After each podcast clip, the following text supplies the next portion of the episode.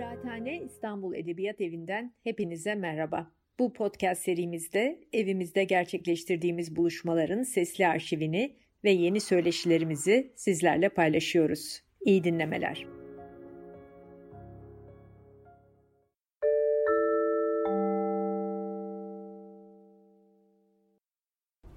Kıraathane İstanbul Edebiyat Evi'nden hepinize merhaba. Burada Asmalı Mescit Mahallesi'ndeki binamızdaki küçük stüdyomuzdayız ve bir kitap sohbeti için Ahmet Altan'la beraberiz. Ahmet hoş geldin. Hoş bulduk. Nasılsın? Sağ ol. Ben gayet iyiyim. Biraz heyecanlıyım seninle bu konuşmayı yapacağımız için. Sen nasılsın? Teşekkür ederim. Ben de biraz heyecanlıyım. Çünkü ben ne zaman televizyonda konuşsam beni hapse atıyorlar. Şansım bir daha denemek üzere geldim. Eyvah, tamam subliminal mesajlar vermeyeceksin diye umuyorum. Kesin. Direkt mesaja geçmeyi tamam, düşünüyorum. İstanbul Edebiyat Evi'ni koruyoruz. Tamam. Ve üç kitabını konuşmak üzere Tamam. bir kitap sohbeti programında Fevkalade. beraberiz. Aslında ben de heyecanlıyım. Biraz da şundan. Yani biz malum arkadaşız, yakın arkadaşız. Sık sık konuşuyoruz, sürekli konuşuyoruz ve bugün benim e, bu programda seni davet etmemizin nedeni olan üç kitabı da bildiğim kitaplar, metinlerini okuduğum kitaplar hem sen hapisten çıktıktan sonra hem hapishanedeyken özellikle bu e, olağanüstü hal e, dönemi bittikten sonra o yasaklar kalktıktan sonra görüşlere de gelebildiğim için hikayesini de biraz bildiğim kitaplar. Hatta ikisinin de çevirisini yaptığım için metni çok iyi biliyorum. Dolayısıyla böyle yani cevabını bildiğim soruları sana yöneltip ilerlemek istemiyorum. Biraz belki senin için de sürprizli olacağını umduğum şekilde Sürpriz lafını Bir- sevmem peki. sohbet düşündüm. Ee, ama tabii şu var yani herkesin kafasında eminim hani iyiyim, heyecanlıyım dedin ama gerçekten nasılsın? Yani 14 Nisan'da 5 yıla yakın bir hapislik sonrasında e, serbest bırakıldın, davaların sürüyor. E, bu 5 yıl sonrasında bir kere sağlığın iyi mi? Moralin iyi mi? Nasıl hissediyorsun kendini? Öyle başlayalım. Ya, gerçekten iyiyim. Sağlığım çok iyi. Moralim iyi. Ee, hapishane kendime iyi baktım. Hapishane zaten o kadar da korkulacak bir yer değil. Yani şunu söyleyeyim. Bir motto var ya Silivri soğuktu. Bir kere şunu söyleyeyim. Silivri soğuk değil. Kaloriferleri harikulade yanıyor. Yemekleri de hiç fena değil. Avlusunda da yürürsen, güzel de spor yaparsan öyle çok korkulacak. Bütün hayatını bir korkunun içine hapsedeceğin, kendi kişiliğinden, haysiyetinden, bu korku yüzünden vazgeçeceğin bir tehdit değil. Hapishane o kadar dışarıdaki adam için çok korkutucu bir şey. Çünkü neticede insanların birbirini öldürme dışında bulduğu en ağır ceza bu. Seni bir yere kapatıyorlar.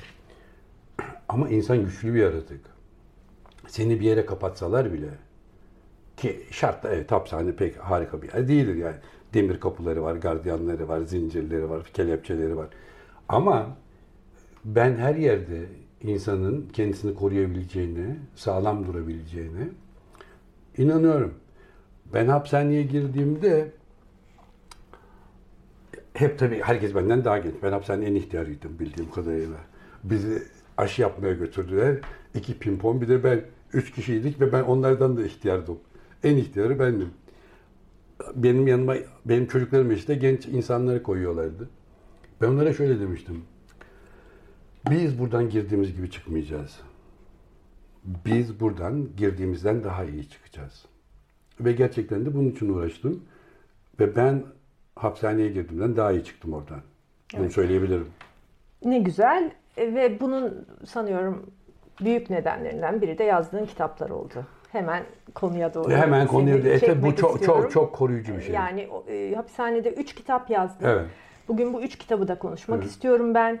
E, bunları tabii biraz zor bir program. Bir nedeni de şu. Çünkü Türkiye'deki okulları normalde senin kitaplarını e, yani okuyorlar ve okunmuş e, piyasada olan Evet, kitaplar tabii. üzerine konuşmak başka bir şey.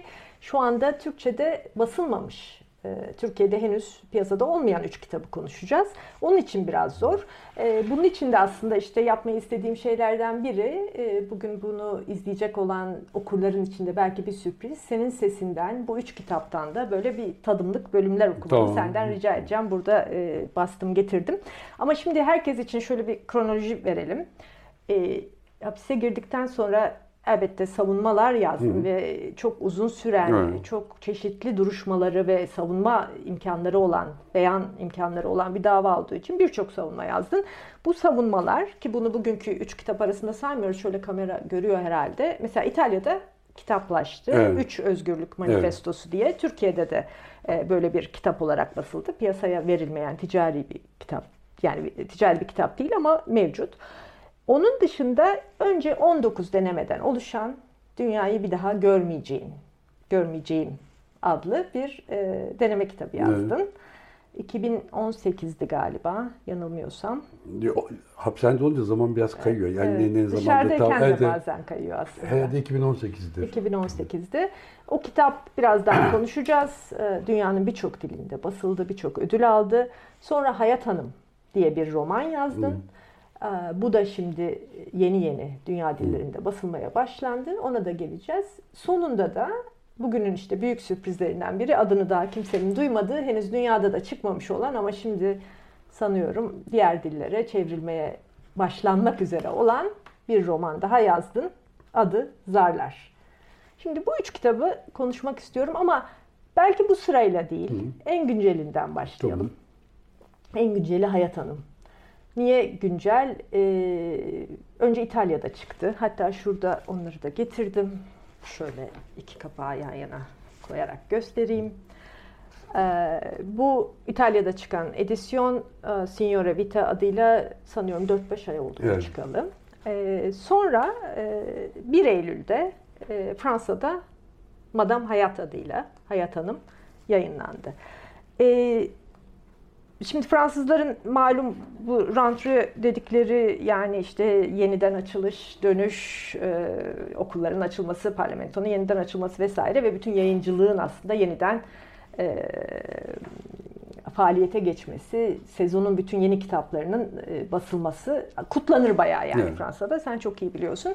Ve o çerçevede çıktı bu kitap. 1 Eylül'de çıktı. E, rentre çerçevesinde Transfuge diye bir önemli aylık dergi vardır Fransa'da. Sadece edebiyatta değil işte tiyatro, sinema vesaire sanat dergisi. O e, böyle rantrenin en iyilerini seçerken Madame Hayat'ı 2021 için en iyi Avrupa romanı seçti. E, kitap daha çıkmamıştı bu ödülü aldığında. E, ve e, bunlar ödül yani sadece seçkide değil bir ödül e, sistemi var Transfuge'ün. E, bir de benim görebildiğim kadarıyla çok çok iyi övgüler aldı. Şimdi geçen gün konuşurken yani işte e, Liberasyon, Le Monde e, ve diğer birçok gazetede, dergide çıkan büyük övgüleri senle dedin ki ya benim hayatımda aldığım en iyi eleştiriler bunlar. Önce bunu sorarak başlamak istiyorum. Yani kaç yıllık yazarlığın var? 40, Tam 50, 40. 40. Ya 50 biraz abarttım 50, e, ama yani 40. Gözüktüğüm kadar yaşlı değilim. Ama 40'ı yani Evet, tam 40 yıl doldurdun sö- söylüyoruz. E, 40 yıllık yazarlığında aldığın en iyi övgüler. Şunu sormak istiyorum. Biraz tersten bir soru Hı. olabilir belki ama e, niye böyle? Yani hapishanenin sana kazandırdığı bir şey mi bu? Ün de olabilir bu. Yani hapishanenin sana kazandırdığı bir ün de olabilir. Dünya ile belki ilk defa tanışıyorsun. Bu anlamda ilk defa tanışıyorsun. Veya belki de hakikaten eskisinden daha iyi bir yazar oldun. Beni sinirlendirmemelisiniz. Ve sakin bir şekilde cevap vereyim. Pardon. Hapishanenin mutlaka ki etkisi var. Yeryüzünün neresinde olursa olsun bir yazar ağırlaştırılmış müebbete mahkum olursa buna insanlar dönüp bakarlar. Bu çünkü çok doğal bir şey değil. Ağırlaştırılmış müebbet dediğiniz şey idam. Yani adam idam kararını veriyor. Bir savcı idam kararını istiyor ve üç kere ağırlaştırılmış müebbet istiyor bir savcı. Ve mahkeme sana ağırlaştırılmış müebbeti veriyor. İstinaf denilen bir üst mahkemede bunu onaylıyor. Yani sen ölmeyi hak edecek bir suç işledin diyorlar. Ağırlaştırılmış müebbet bu. Ağırlaştırılmış müebbet zaten o kitabın adı oradan geliyor. Betonun içinde ölmek demek. Ağırlaştırılmış müebbet ve mahkum olan insanları bu stüdyodan bile küçük bir veya da bu stüdyo kadar bir odaya koyarlar. 23 saat orada oturur. Güneşe çıkma hakkı yoktur.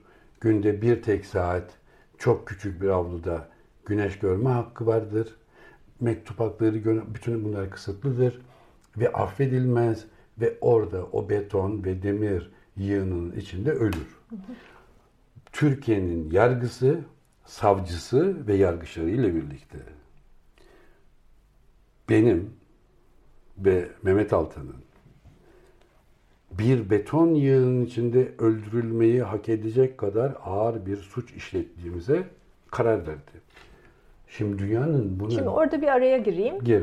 Bu karar verildi ama bu hüküm hiçbir zaman kesinleşmedi. Hüküm bozuldu ve sen bu tarif ettiğin 23 saatlik Hayır, yaşamadım. tecriti yaşamadın. Yaşamadım.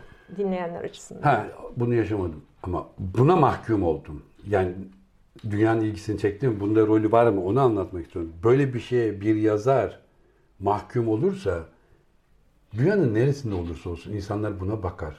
Ve dünya hakikaten dönüp baktı. Ne oluyor?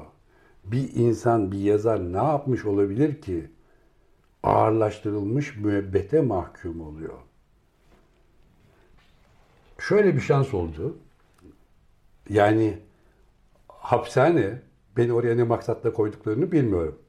Ama müthiş bir halkla ilişkiler başarısına dönüştü hapishane oldu. Çünkü dünya dönüp bana baktı. Ve büyük bir şans eseri. Ben de e, denemeleri yazmıştım. Ben de dünyaya bu denemeleri gösterdim. Bu ikisi denk geldi. Yani benim elimde hapishanede yazdığım ve göstereceğim bir kitap vardı. Ve o sırada Türkiye yargısı gonga o kadar hızlı vurdu ki dünyada dönüp bana baktı. Bu denk geldi. Tamam. Ve Ama hı, kusura bakma bölüyorum ama Rica bir ederim. şey yani doğru bu süreci yaşadık. Deneme Evet, kitabında evet, gerçekten evet. övgü topladı. Ona geleceğiz. Deneme kitabını ayrıca konuşmak istiyorum ama şimdi Hayat Hanım'dan Hayat bahsediyoruz. peki. Bu bir roman.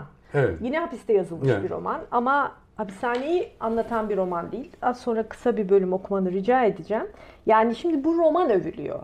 Evet. Yani senin hani hapiste kalmış olman Ay- seni evet dünyaya belki biraz daha tanıttı Ama, ama, evet tanıttı. Bu önemli bir şey. Yani adım adım oldu. O kitap çıktı. O, yani dünya bana baktığı sırada Türk yargısı gonga vurup da dünya dönüp bana baktığında ben onlara bir deneme kitabı gösterdim. Ve beni gördüler. Roman Hayat Hanım bunun üstüne geldi. Şimdi reantre dediğimiz şey korkunç bir şeydir. Bana hep belgesellerde o böyle ceylanlar, işte bizonlar falan timsah dolu nehirlerden geçerler. Cehennem gibi. Her bütün hepsi oradan kurtulup karşı kıyıya tırmanmaya çalışıyor. Reantre böyle korkunç bir yerdir. Düşün benim bildiğim kadarıyla son rakamlarda 560 kitap çıktı. O 560 kitap içinden fark edileceksin. Gazeteler işte ya da bilmem siteler sana yer ayıracaklar. Bu çok zor. Bunun çok zor olduğunu ben şöyle biliyorum. Benim 20 sene önce de Reantre'de bir kitabım çıktı. Ben o zaman Paris'teydim. Şimdi yurt dışına çıkamıyorum. Her yerde kitabımı aradım. Kitapçılarda yani insan kitabı çıktığında bir görmek istiyor. Bir yere koyun. Ya işte bir kitapçıların vitrinleri var, ortalarda masalar var, masa. Bir satır biri bahsetsin. Hiç kimse tek satır bahsetmedi. Hiçbir yerde kitabıma rastlamadım. En son Finak diye çok ünlü bir kitap evi vardır. Fransa'nın. Herkes bilir yani oralara giden. Finak'ın deposunun dibinde en arkalarda dükkanın böyle bir etejer gibi bir şeyin en altında Türk Edebiyatı'na ayırmışlar. Yere yatıp böyle bakarsan kendi kitabımdan bir tane olduğunu orada görüyordum. Büyük bir fark var demişim. Yani 20 senede çok şey değişmiş. Hakikaten çok fazla yazı çıkıyor kitapla ilgili. Ve gerçekten tekrarlamaktan neredeyse mahcup olacağım kadar çok büyük ve kuvvetli övgülerle bahsediyorlar. Peki ne güzel. Evet. Ee, tebrik ediyoruz. Yani e, Madame Hayat diye çevirdiler. Ee, aslında olduğu gibi yani Hı e, yansıttılar Fransızcaya. Ama diğer birçok dilde de e, çıkacak e, sözleşmeleri Evet. yaptığını biliyorum. Yani bu da e, 8-10 dile şu anda neredeyse ulaşmış durumda. Sonra da e, önü açık görünüyor. Çok uzun e, hani sohbeti e, şeyle keselim. Ha, ben Romanla bunu çok keselim. konuştum ve ben Ve bir şey okudum. hayır hayır senin sesinden şimdi Hayat Hanım Hayat Hanım diyoruz. Hayat Hanım kim? Bu roman nasıl bir roman? Onun biraz önce tadını vermek için Tamam. senin O sesinden şey- dinleyelim. Sonra da konuşalım. Hayat Hanım'ı anlatabilir. Onu, Hayat Hanım'ı anlatmayı çok Tamam. severim. Yani o kadını anlatmayı seviyorum. O kadını seviyorum. Ama önce okuyayım istiyorsanız. Bu arada bu e, Hayat Hanım'ın ilk başlangıç İlk, cümleleri ilk, değil mi? ilk, ilk, sayfası. ilk sayfası. Romanın başlangıcı. İnsanların hayatları bir gecede değişiyordu. Her şey öylesine çürümüştü ki hiç kimsenin hayatı kendi geçmişinin köklerine tutunamıyordu. Herkes Luna Parklardaki kukla hedefler gibi bir vuruşla devrilip kaybolma ihtimaliyle yaşıyordu. Benim hayatım da bir gecede değişti. Aslında değişen babamın hayatıydı. Tam anlayamadığım bazı gelişmeler sonucunda büyük bir ülkenin domates ithalatını durdurduk diye bir açıklama yapmasıyla on binlerce dönüm arazi kıpkızıl bir çöplüğe dönüşmüştü. İşini sevmeyen insanlar da arada bir görülen bir gözü karalıkla bütün servetini tek bir ürüne yatıran babam sadece üç kelimeyle devrilip iflas etti. Her şeyimiz gitti. Sıkıntılı bir gecenin sabahında babam beyin kanaması geçirdi. Öyle beklenmedik bir şiddetle düşmüştük ki babamın ölümünün yasını bile tutmaya vakit bulamamıştık. Büyük bir baş dönmesi yaşıyor gibiydik. Her şeyi görüyor ama babamın ölümü de dahil hiçbir şeyi tam algılayamıyorduk. Asla değişmeyeceğini sandığımız bir hayat dehşet verici bir kolaylıkla parçalanmıştı. Tanımadığımız bir boşluğun içine düşüyorduk ama nereye doğru düştüğümüzü bilmiyordum. Onu daha sonra öğrenecektim. Babamın eğlensin diye anneme aldığı dört dönümlük çiçek serasıyla annemin bankadaki bir miktar parası kalmıştı elimizde. Annem ne yapar eder seni okuturum ama eski lüksü unut dedi. Aslında geniş bahçeler içine yayılmış o ışıklı üniversitede edebiyat okumam da bir lükstü artık. Ama annem okulu bırakmamam konusunu tartışmayı bile reddetti. Bırakmam konusunu tartışmayı bile reddetti. Zavallı babam ziraat mühendisi olmamı istemişti ama ben edebiyat okumakta ısrar etmiştim. Bu kararımda romanlardan oluşan bir kalenin içindeki maceralı yalnızlığa düşkünlüğüm kadar hiçbir tercihin güvenli geleceğimi etkilemeyeceğine olan inancımın da payı vardı sanırım. Babamın cenazesinden bir hafta sonra gece otobüsüyle üniversiteyi okuduğum şehre döndüm. Ertesi sabah burs için okula başvurdum. İyi bir öğrenciydim. Okul bana burs vermeyi kabul etti. Bir arkadaşımla paylaştığım üç odalı geniş salonlu evin kirasını ödemem artık mümkün değildi. Arada bir okul arkadaşlarımla gittiğim Meyhaneler Sokağı'ndaki eski binaların birinde bir oda buldum. 19. yüzyıldan kalma, ön cephesi mor salkımlarla kaplı, siyah ferforjeden süslü korkulukları olan, küçük balkonları bulunan altı katlı bir binaydı. Tel bir kafesin içinde duran ahşap bir asansörü vardı ama çalışmıyordu. Büyük bir ihtimalle bina bir han olarak inşa edilmişti. Şimdi oda oda kiraya veriliyordu. Böyle başlıyor. Çok teşekkürler. Ağzına sağlık. Rica ederim. Bu son paragrafı okurken tam da şu anda içinde bulunduğumuz binayı neredeyse tarif ediyorsun. Çok benziyor, evet. O zaman sen bu binayı daha görmemiştin ama buna benzer bir hayal. Sanki buralarda bir bina gibi. Ee, Hayat Hanım adı verilmemekle beraber İstanbul'da geçiyor. Evet. Ee, şey, şehrin adı geçmese de ve burada tanıştığımız, ilk sayfada tanıştığımız e, karakter Fazıl. Bir genç üniversite öğrencisi, edebiyat okuyor. Fakat romana adını veren ve senin çok konuşmak istediğin Hayat Hanım, e, ben bir şey söylemeyeyim sen anlat. Hayat Hanım'ı seviyorum. Onu kesinlikle kendim için yarattım. O benim sevdiğim kadın.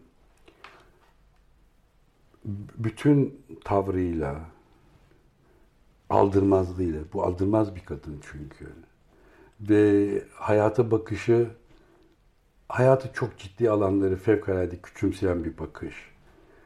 Ve hayatın acısını da bilen biri tabii ki. Yani hayatı bu kadar küçümseyebilmek için o acılardan geçmiş olmak gerekiyor. Ama nerelerden geçtiğini bilmiyoruz. Çünkü anlatmıyor.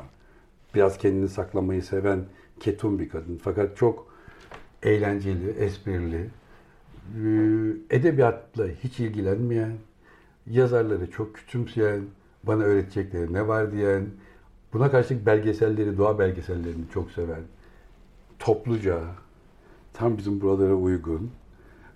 Fevkalade sansüel. Bir anlamda fevkalade bilge, sansüel bir bilge gibi geliyor bana. Alaycı, sadece karşısında duranlarla değil, tarihle de alay edebilen, bütün tarihi zavallı erkeklerin birbirlerine kendi egolarını göstermek için yaptıkları tuhaflıklar olarak değerlendiren bir kadın.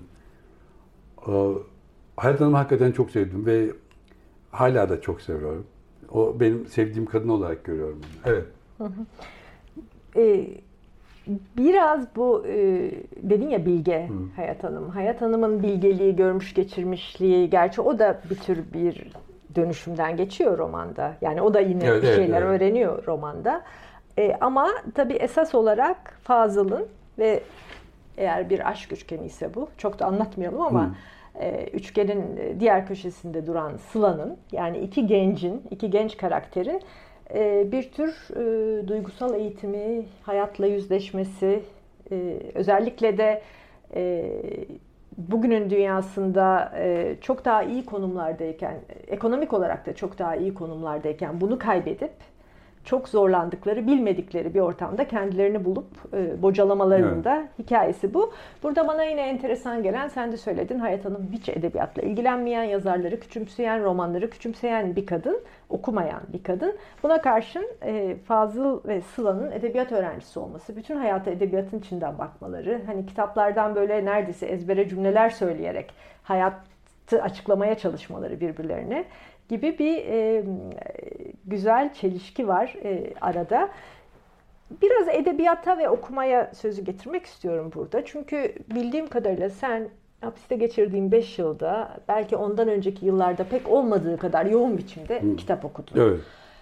Edebiyat okuduğunu biliyorum, mitoloji okuduğunu biliyorum, felsefe okuduğunu biliyorum. Neyi okumak seni daha diri tuttu, sana daha iyi geldi?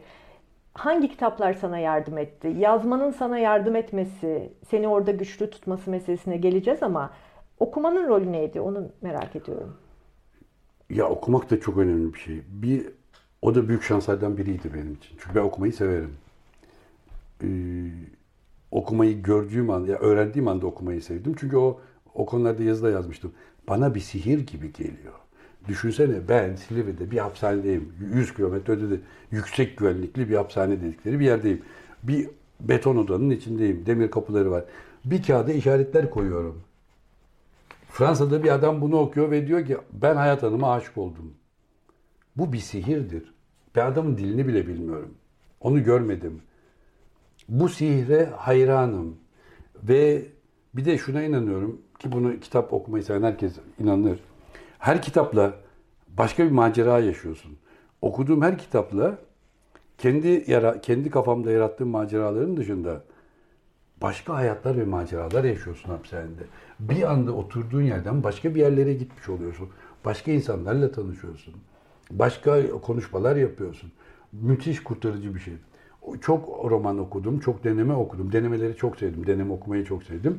Ve tabii ki mitoloji çok kurtarıcı bir şey. Bir yere kapatıldığınızda, hapishaneye ya da değil, bu pandemide insanlar biraz bir yere kapatılmayı e, kendi hayatlarında da denediler. Zor bir şeydir. Ya da bir acıyla karşılaştığınızda, bir yakınınız çok ağır bir hastalık geçirdiğinde, büyük bir darbe size vurduğunda zaman önemli bir kavram haline geliyor. En azından benim için böyle. Yani şöyle zamanın genişliğine baktığında mesela bir kitap okuyorsun. O kitapta bir düğme iliğini insanların 40 bin yılda bulduğunu söylediğinde ya da mitolojiye bakıp da bunun 2500 yıl önce, 3000 yıl önce yazıldığını ya da anlatıldığını düşündüğünde, zamanı böylesine genişlettiğinde sen ve dertlerin ve bütün acılar küçülüyorlar. Onun için mitolojiyi de çok sevdim. Ve tarihi çok sevdim. Denemeleri çok sevdim. Ve bütün onlar benim için zamanı genişlettiler. Hücreyi genişlettiler. Hapishaneyi genişlettiler. Ve bana geniş bir alan açtılar. Yani o okumak evet çok yararlı bir şeydi. Çok faydalı bir şeydi. Bir de aynı zamanda tabii modernlerin yeni son dönem o bir, her zaman edebiyat böyle biraz diyeyim, edebiyatçıları utandıracak bir biçimde modaya yatkın bir şey. Ne yazık ki böyle bir şey var. Yani neredeyse her sonbahar defileler yapılıyor. Bir anlamda buraya antreler bir defile gibi de oluyor. Kitaplar çıkıyor ve işte son ne modadır diye bakıyorsun. Son ne modadır diye de baktım yani. E, ben son modalardan çok hoşlanmadığıma karar verdim. İyi yazarlar tabii ki var. Çok iyi sağlam yazarlar var ama modaları beni çok e, çekmiyor. Bilmiyorum bu senin sorunun cevabı oluyor mu? Dikkatini çeken bir yazar ya da özellikle bu modernler dediğin yani yeni yazarlardan şu beni etkiledi dediğin bir isim var mı? Merak ediyorum. Şöyle anlatayım. Thomas Mann diyor ki insanın yazı yazarken şimdi Thomas Mann Büyülü Dağ yazıyor galiba. Gelip diyorlar ki e, şeyin kitabı çıktı. Neydi öbürünün? Neyse. Herman Hesse mi? Herman Hesse'nin kitabı çıktı. Günlüğüne şöyle yazıyor. Bir insan kitap yazarken başka birinin kitap yazdığını öğrenmek de ne kadar sıkıcı bir gerçek. Zannediyorum bütün yazarlarda bu duygu var. Ben yazıyorum işte. Başkaları niye yazıyor gibi. Her şeyi anlatıyorum, her şeyi biliyorum her şeyi anlatıyorum. Tabii çok kuvvetli yazarlar var ama benim sevdiğim türde yani ben hala o insanı anlatan, derinliği anlatan, insanın o içindeki kıpırtıları, değişimleri anlatan, ilişkileri anlatan kitapları seviyorum. Benim için roman bu. Yani klasiklerde kalmışım. İnsanlar ve edebiyat gitmiş ama ben klasiklerde kalmışım. Orada kaldım çünkü kaldığım yeri seviyorum. Ama e, bu denemelerde bununla ilgili bir yazı da yazdım. 20. yüzyıl çok korktu 19. yüzyıldan. 20. yüzyılın yazarları 19. yüzyıl yazarlarından çok korktular. Ve bence o korku hala devam ediyor. Yani öyle büyük aşılması zor zirveler halinde çıktı ki 19. yüzyılda klasik yazarlar. Bunların ötesi, üstesinden gelmek çok zor. O zaman bu zirvelerin, bu dağların etrafından dolaşan işte modernizm dediğimiz, daha sonra postmodernizm dediğimiz yeni patikalar aradılar. Ama bana sorarsan onlar hala patika. Öbürleri de hala zirve. Çok zekice şeyler buluyorlar. Zeka çok ön plana çıktı. Yani Tolstoy belki de çok zeki bir adam değildi. Ya Tolstoy'un konuşmalarına ya da hayatına baktığında şöyle demiyorsun. Ne kadar zeki bir adam. Hatta şöyle bile diyorsun. Aptal mı? Neler söylüyor? Ama çok büyük bir yeteneği var. Zeka ve yetenek farklı şeyler. Yeni edebiyatta çok zeka var bence. Buluşlar var. Ki genellikle buluş üstüne gidiyorlar. Ama derinlik Tolstoy'da olan derinlik ya da Dostoyevski'de olan derinlik ya da Balzac'ta olan derinlik, Proust'ta olanlar, Proust modernlerden sayılmasına rağmen derinlik bu yeni edebiyatta yok. Bir, bir tür kaçış edebiyatı gibi geliyor bunu. Yazarlar yazarak edebiyattan kaçıyorlarmış gibi bir duyguya kapılıyorum. Ben dediğim gibi edebiyat devam etti ama ben klasiklerde kaldım. Ben onları severim. Ben insanı severim. Ben kitapta insan görmek isterim ve onu iyice görmek isterim. Ona bir dokunmak isterim yani.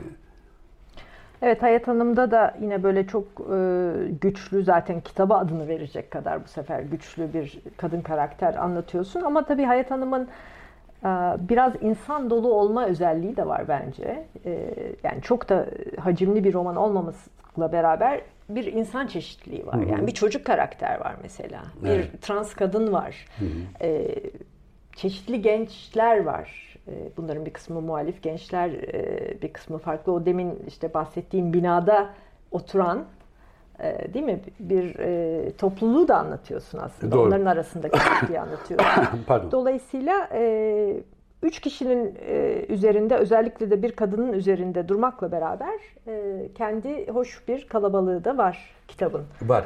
Ama önce izin verirsen bir Türk yargısının hakkını verip kendilerine teşekkür etmem gerekiyor. Gerek ilk deneme kitabı, gerekse bu Hayat Hanım eğer beni hapishaneye koymasalar da yazabileceğim kitaplar değildi. Ya bir tanesi- deneme kitabın malum çünkü hapishane. zaten hapishane Şimdi günlükleri. hapishane- Ama bunu bunun hapishaneyle ne alakası var Evet. onu anlatacağım.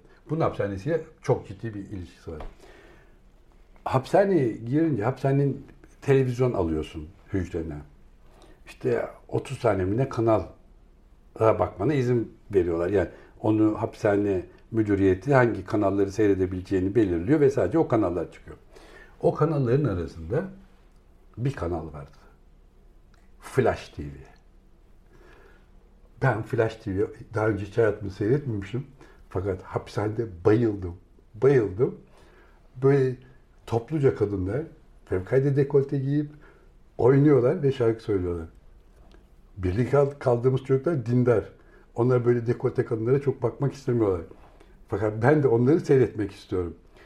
O Flash TV aslında Hayat Hanım'ın ve onun o ambiyansının, Hayat Hanım'ın içinde bulunduğu o televizyon aslında tamamen Flash televizyondan benim gördüğüm bir şey. Ve eğer hapse girmeseydim benim flash televizyon diye bir televizyon olduğundan haberim olma ihtimali bile yoktu. Ya onun için tekrar minnettar olduğumu söylemeliyim. Bunu ona borçluyum. Kalabalığa gelince evet, hacimli değil lafı kötü oldu. Ben onu sevmedim. Hacimli bence. Hacimli yani. Anladım o şey Kaç sayfa bir bakayım yanlış bir şey mi söyledim? Hayır, hayır. 250 sayfa. 250. Evet yani. Şimdi bir, bir kalabalık var. Çünkü kalabalığı sağlayan e, kitap kahramanlarının içinde yaşadığı bölümler.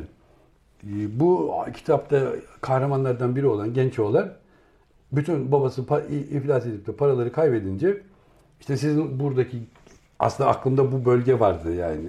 Buradaki binalar hepsi de, de ki bu bina. Şu senin arkanda fonda görülen bina. Evet tamam. De ki bu bina. Burayı bu odaları ayırmışlar. Buraları da işte birilerini kiralıyorlar. Ucuz. Onun için ne kadar çevrede işte komi varsa, aşçı yamağı varsa, işte Afrikalı göçmen, kaçak işçi varsa, işte solcu çocuk varsa parasız bu bölgelerde çalışan, et, trans varsa yani burası toplumun tam da içine almadığı insanların gelip sığındıkları bir bina. Bu bir insan zenginliği haliyle ortaya koyuyor. Yani çocuğun taşındığı yer o zenginliği sağlıyor. Diğer taraftan Hayat Hanım'ın gittiği ve figüran olarak bulunduğu televizyon da tamamen varoşlara ait bir televizyon ve oradaki seyirciler de başka bir zenginlik getiriyor. Bir de tabii e, kitabın kahramanlarından biri olan çocuk edebiyat öğrencisi olduğu için üniversiteye ve edebiyata, edebiyat derslerine açılma imkanı veriyor. Kitap evet 250 sayfa ama yazara çok imkan tanıyan, e, çok alan açan bir kitap. Evet. Ve belki diğer romanlarında o kadar da olmadığı gibi, hiç yok değil tabii var ama o kadar da olmadığı gibi bir sınıfsal çeşitlilik de sağlıyor bu iki ortam. Evet. Diye düşündüm okurken ben. Ee, evet, Hayat Hanım'ı istersen e, bir kenara koyalım. Tamam. Ee, Le Monde'da galiba bir söyleşin çıktı Çıkacak. ya da çıkmak Çıkacak. üzere. Çıkmak üzere. Orada da zaten e, daha ayrıntılı Türkçe'ye de yansırsa e, okuyacağız ilk deneme kitabına daha doğrusu evet. hapishanedeki hmm. ilk deneme değil kim bilir kaçıncı herhalde bir e, beşinci, altıncı deneme kitabın en azından. Galiba. Galiba. E, ama e, hapisteki ilk kitabın olan e, şurada onları da getirdim. Bir çok baskısı var. Bu İngilizce böyle e, birkaç tane. Bu Slovakça sanıyorum. E, İtalyanca. Sen biliyorsun zaten bunları. Yani Hakikaten sayamadım aslında keşke sayıp not alarak gelseydim ama galiba 23, 24, 25 ülkede ve 15-16 dilde şu anda yayınlandı bu kitap. Ve ödülleri not aldım. Sadece birkaç tanesini söyleyeceğim. Almanya'da Geschwister Scholl ödülünü aldı. Scholl kardeşler. Bu gayet önemli bir ödüldü Münih'te. Fransa'da Prix André Malraux aldı. Ee, İlginç bir şekilde Prix Femina ki bir roman hmm. ödüllü bir deneme kitabı olarak ilk listesine kaldı, ikinci listesine kaldı. İngiltere'de Bailey Gifford kurmaca dışı e, edebiyata verilen, kurmaca dışı kitaplara verilen bir ödül. E, bunun uzun listesine girdi ve İtalya'da daha ziyade bir gazetecinin adıyla anıldığı için e, böyle aktüel işte deneme, memuar, hatırat gibi kitaplara verilen Il Premio Barbato'yu kazandı. Başka birçok ödülün e, listesine girdi ve dünyada da büyük satış rakamlarına ulaştı. Daha bugün e, Fransa'daki cep boyut yeni baskısı Evet. ulaştım. Dünyayı bir daha görmeyeceğim. Ne mutlu ki tabii başlık gerçek olmadı Evet. diyeyim. 14 Nisan'da Biraz serbest sözünde duramamış kaldım. gibi bir duygu veriyor bana. Serbe- Ee, bu 19 denemenin hikayesini biraz sormak istiyorum. Yani ilk başta yanlış hatırlamıyorsam New York Times'tı galiba. Senden Hayır, hayır. Şöyle.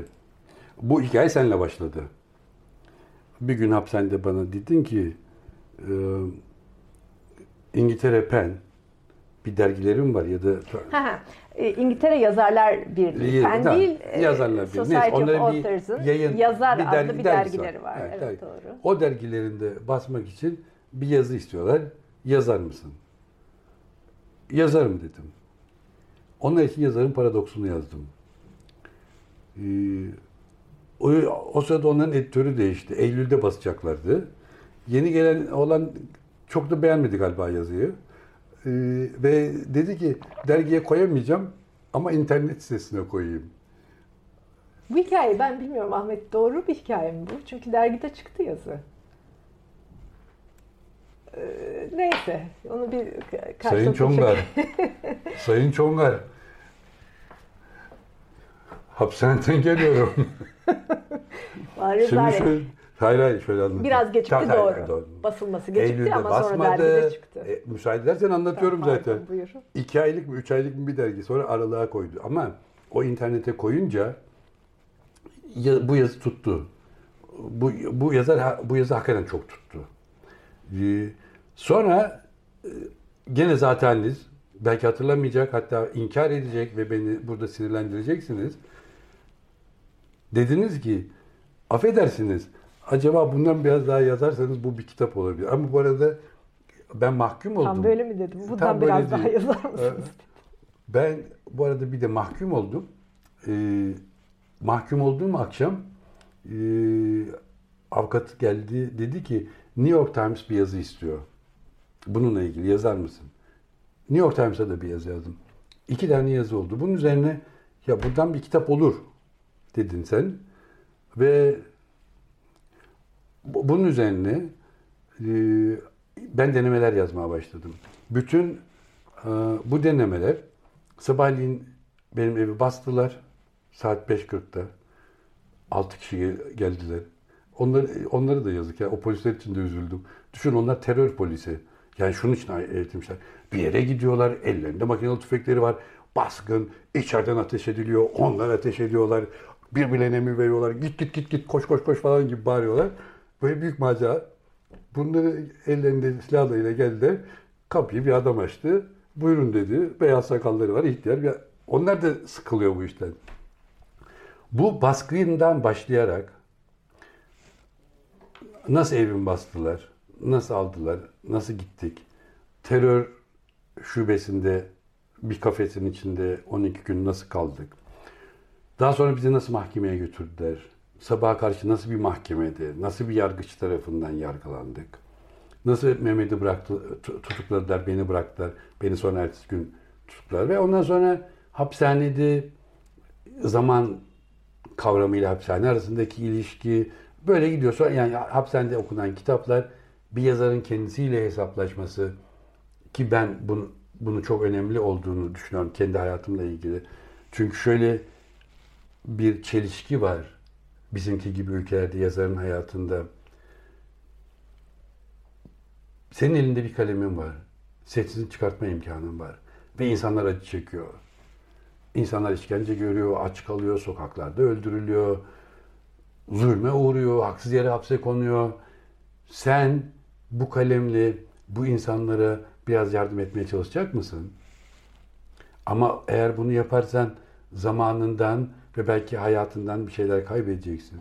Yoksa sen bunlar hayatın geçici kısmı, kalıcı olan edebiyattır deyip bütün bunları arkanı dönüp edebiyatla ilgilenip sadece romanlarını, denemelerini mi yazacaksın? Bu ciddi bir soru. İkinci ciddi soru benim için bir yazar bunlardan hangisini tercih etmeli? Şimdi genellikle toplum birincisini tercih etmen gerektiğini söylüyor. Ve diyor ki sen bu kalemi senin çağında yaşayan ve zulme uğrayan insanlara için kullanmalısın. Bu mantıklı bir talep. Vicdanlı bir talep. Ama başka bir şey daha var. O zaman kendi gerçek mesleğini yapamıyorsun. Burada şunu sormak istiyorum. Acaba hakikaten yapamıyor musun? Yani Türkiye gibi toplumlar veya dünyada birçok yer bugün böyle veya dünyanın herhangi bir toplumunda olabilirsin. Yine bütün bu çatışmaların ortasında kendini bulup onu hissederek yaşayabilirsin. E, politik, e, sosyolojik, çok yakıcı, hayat memat meselesi olan konuları e, işlemek, onlarla ilgilenmek, onlarla beslenmek, onlardan üzülmek, onlara belki onlarla kahrolmak. Hı. Bütün bunlar senin hayatını çok belirliyorsa bir yazar olarak. Bu acaba seni edebiyattan veya bir sanatçı olarak diyeyim daha genel tutalım. Edebiyattan, sanattan koparıyor, Hı. uzaklaştırıyor. Biraz daha sığ, biraz daha günlük, biraz daha e, mikro konularda yazmaya ve üretmeye mi zorluyor? Yoksa bunlar tuhaf biçimde seni bir edebiyatçı ve sanatçı olarak aslında besliyor mu? Çünkü sen dedin ya yani insanı anlatmaktır. Hı hı. Sonuçta bütün bu sorunların ortasında da insan var. Belki insanı tam da en yakıcı çelişkiler, sorunlar, tehditler ortasında anlatabildiği için belki de daha iyi bir edebiyatçı ya da sanatçı olabiliyorsundur. Cevabını bildiğim bir soru değil ama merak ettiğim bir şey bu. Şimdi bundan çok emin değilim. Ee, doğru cevabın ne olduğunu da bilmiyorum. Fakat bir yazarın hayatında bu çelişki var. Acı şu soru da var. Hangisi daha cesur? Yani bütün bu gerçekleri arkasını dönüp sadece edebiyatla uğraşan yazarlar var. Aslında bu da çok cesaret isteyen bir tercih. Çünkü burada bu kadar acı varken ben bunları arkamı dönüyorum demek o kadar kolay bir şey değil. Bu, bunu tartışan bir yazı yazdım. Çünkü bu benim çocukluğumdan beri ciddi bir tartışma. Ben babamda da gördüm. Yani babam edebiyatta daha fazla ilgilenebilirdi. Ama hayatla, acılarla, Türkiye'de ezilenlerle daha fazla ilgilendi. Ben daha çocukluğumdan beri sorduğum bir soru bu. Ama bu soruyu sorarak ben de babamın yolundan gittim. Yani günlük yazılar yazdım, hayatla ilgili yazılar yazdım. Geçen ve geçecek olan senin deyimin de gündelik olan hakkında yazılar yazdım. Aslında bir yazarın gündelik olan hakkında yazması biraz kendisine ve mesleğine haksızlıktır. Bence böyle bir gerçek var. Ama öbür türlü de çevrende yaşayanlara karşı bu kadar duyarsız olman çok kolay bir şey değil. Ve bu öyle zannedildiği kadar kolay karar verilebilecek bir şey değil. Yani şunu söylemek istiyorum. Toplumla ilgilenmeden sadece kendi işini yapan yazarları o kadar da kolaylıkla suçlamamak lazım. Hatta onları çok cesur da buluyorum. Benden daha cesurlar. Ya ben hayatımın çok önemli bir kısmını gerçekten edebiyat dışında e, bu ülkeyle ilgilenerek geçirdim. O zaman belki başka bir şeye için dönebilirdi. Ya da senin söylediğin doğru. Onlarla ilgilendiğim için başka tür bir bilenmeyle bu kitapları yazabildim. Bunun doğru cevabının ne olduğunu bilmiyorum. Sadece şunu söylemek istiyorum. Kolay cevap vermeyin. Ya gidip bir yazara sen niye toplumunla ilgilenmiyorsun diye musallat olmayın. Ya da bir yazara gidip ya senin ciddi edebiyat gibi bir işin varken Türkiye biter, edebiyat bitmez. Ne olacak yani? Sovyetler vardı, Rusya vardı, hepsi bitti. E, Tolstoy hala orada duruyor. E, sen niye bu işte uğraşmıyorsun demeyin. Bu o kadar kolay bir yazar için kolay karar verilecek bir soru değil. Bu bir yazara bakan insanların da kolay karar verebileceği bir soru değil. Bununla ilgili bir yazı yazdım. Buna benzer okumakla ilgili yazı yazdım. Hapishaneyi anlatan, hapishanede rastladığım insanların hayatlarına ait bir iki hikayeleri. Neticede kitap çıktı yani. Evet. Bu tabii kitap yani özel bir kitap çünkü hapishane edebiyatı, hapishane hatıratları, hapishane günlükleri yani böyle büyük bir artık janr var dünyada e, maalesef. Hmm. Yüzyıllar içinde oluşmuş. E, Türkiye'de de haydi haydi var. Hatta sözü babana getirdin. Onu da sormak istiyorum. Yani Çetin Altan'ın hapiste kalmış olması, bir hapislik deneyimi olması, hapiste kitap yazmış olması, bir roman yazmış olması. hapishaneye ilişkin. Ve senin herhalde o zaman bir gençken, baban hapisteyken, genç yaşlarda bunu yaşamış, bunu deneyimlemiş, işte babana görüşlere gitmiş, e, onun hapse girdiğini ve çıktığını yaşamış biri olman. Acaba hapiste yazmanı kolaylaştırdı mı? Hapiste durmanı kolaylaştırdı mı? Şöyle söyleyeyim. Bir babanın ne kadar önemli olduğunu ben hapishanede anladım.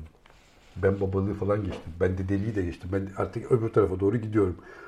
Bu yaşta bile bir baba o kadar önemli ki hapishanede nasıl durduğumu babamın bana çocukluğumda öğrettiklerine borçluyum. Bana anlattıklarına borçluyum ve hapishanede çok sık babamı düşündüm. Bana verdiği nasihatleri, bana çok sevdiğim hikayeler var. Defalarca yazdığım hikayeler var. Onlar hep aklıma geldi ve hep şey üzerine. Ee, bunu bir daha anlatayım. Hani en sevdiğim hikayelerden biri. Sürekli yazıyorum ve sürekli anlatıyorum. Ben bunu çok ufakken babam bana anlatmıştı ve hiç unutmadım ama böyle hikayeler buradan bir ihtiyar ukalalığıyla şunu da söyleyebilirim. Ya çocuklara biraz bunları anlatmak lazım. Küçükken hayata dayanmaları için. Tamam biliyorum her şey değişiyor bilmem ne değişiyor ama insanları gittikçe daha bel kemiksiz hale getirmenin lüzumu yok. Bazen acılar gelir ve vurur. Bir insanın buna direnebilmesi için sağlam bir bel kemiği olması gerekir ve o bel kemik biraz çocukken olan bir şey.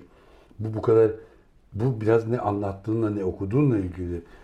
Ben çok küçük bir çocuktum. Babam bana Patus'u anlattığında bunu defalarca defalarca anlattım. Defalarca defalarca o kitapta yazdım. da yazdım. O kitapta, o da yazdım. da var hikaye. Çünkü bu benim hapishanede duruşumu belirleyen hikayelerden biriydi. Babam bana hep böyle şeyler anlattı. Mesela bir tanesini hiç unutmuyorum. Roma İmparatoru Kartaca elçisiyle konuşurken şöminenin başında konuşuyorlar. Roma İmparatoru Kartaca elçisine diyor ki size işkence yaptırırım. Kartaca elçisi hiçbir şey söylemeden elini ateşe sokuyor ve konuşmaya böyle devam ediyor. Şimdi bu hikayelerle büyüdüğün zaman hapishane falan o kadar da korkutucu gelmiyor. Yani oraya giriyorsun ve orada nasıl durman gerektiğine dair çocukluğundan öğrendiğin örnekler var. Ve onlar gibi durmalısın ve onlar gibi durmaya çalışıyorsun. Başarıyorsun ya da başarmıyorsun. Ama nasıl durman gerektiğine dair sana bir örnek vermişler. Bu sadece hapishane olmayabilir. Buna benzer dertler ve acılar var hayatta. İnsanların bunlara karşı daha dirençli ve sağlam durabilmeleri için çocukken biraz böyle hikayeler dinlemeleri gerek. Mesela görüyorum çok korkuyorlar. Ya bu kadar hapishaneden, acıdan korkmaları beni biraz utandırıyor. Her konuşacak olan adam konuşmuyor çünkü Silivri soğukmuş. Bir daha söylüyorum Silivri soğuk değil. Eğer o kadar korkuyorsanız başka bir neden bulun. Kaloriferler çok iyi yanıyor, yemekler çok iyi. Tavsiye ederim yani. Anlatacak mısın? Neyi? Falsusu. Falsu anlatayım. Hayır, beni daha önce okumuş insanlar Hayır şöyle bir şey. çok biliyorlar, takıcı olmuş Daha ama anlatayım peki. biliyor. Biraz sonra ona da sözü getireceğim. Yani şunu diyemiyorum. Onu da merak edenler kitabı alıp okusun Ha, yok, yok, diyemiyorum. yok, Şu hayır. anda henüz Türkçe'de çok yok. çok Onun hayır, için çok yazdığım için istersen. şey Patus Romalı bir komutan ayaklanıyor, yakalanıyor, idama mahkum oluyor. Eski Roma'da halkın aristokratlara dokunabileceğine dair bir duygu olmasın diye aristokratlar idam mahkum olduğunda onları öldürtmüyorlar. Aristokratları bir odaya koyuyorlar. Bir masa, üstünde bir bıçak. Aristokrat içeride kapıyı kapatıyorlar. Kapıda karısı, çocukları, annesi, babası, bütün ailesi, yakınları, kardeşleri bekliyor. Bekledikleri yere düşen bir bedenin sesi. Patus mahkum, mahkum oluyor. Odaya koyuyorlar. Karısı, annesi, babası herkes kapıda bekliyor. Ve o düşme sesini bekliyorlar. O büyük bir acı ama aynı zamanda bir onur. Yani adam mahkum oldu ve onuruyla da kendini öldürdü. Fakat Patus içeride dolaşıyor. Adım seslerini duyuyorlar. Düşen bir bedenin sesini duymuyorlar. Bu yakınları için çok utandırıcı bir gerçek. Bir erkek, burada seksist bir vurgu yapıyorum. İçeriye girmiş, kendisi öldürmesi bekleniyor. Karısı kapıda ve adam kendisi öldüremiyor. Şimdi bu çağda bunlar çok küçümseniyor ama Bana çok vahşi geldiğini söylemeliyim. Küçümsemiyorum ama çok vahşi geliyor yani bu hikaye. benle ilgili gerçek ortaya çıktı demektir. Evet biraz vahşiyim ne olacak? Bunu satıyorlar beni hapis zaten. Ben ölümden korkmanın ayıp olduğu dönemleri de seviyorum. Mesela o eski Roma ölümden korkmanın ayıp olduğu bir dönem.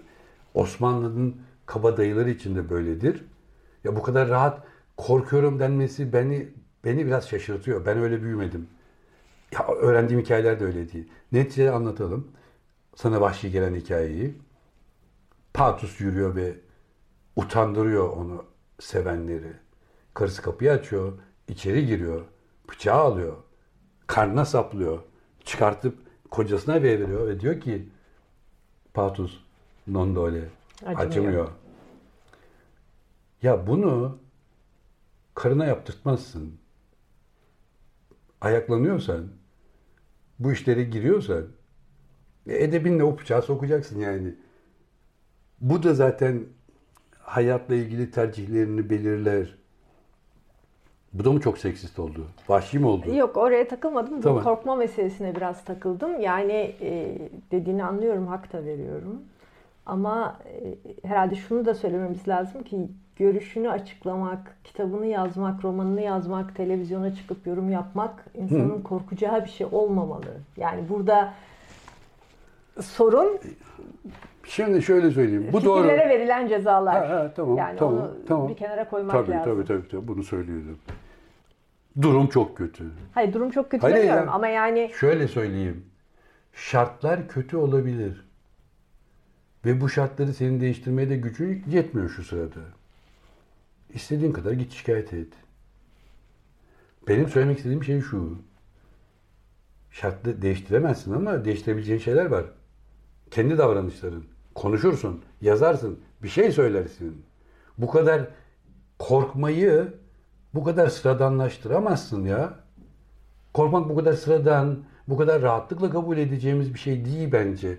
Ama dediğim gibi belki ben eski bir kuşaktanım.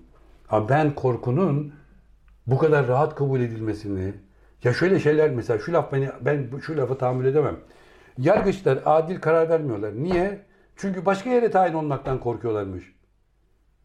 Şimdi bu adamı öfkelendirir. Sen başka yere tayin olmaktan korkan bir adam. Sen yargıç olma. Başkasının sen korktuğun için başkasının hayatını mahveden bir karar veriyorsun. Ve böyle bir karar adam başka yere tayin olmaktan korktu diye bir mazeret buluyor. Korkunun bu derece utanç verici bir mazeret olmasını nasıl kabul ediyorsunuz? Ben etmem. Ben etmem. Hapishaneye girdim çıktım bir daha da girerim. Etmem ya yani olmaz bu utanç vericidir bir insan için.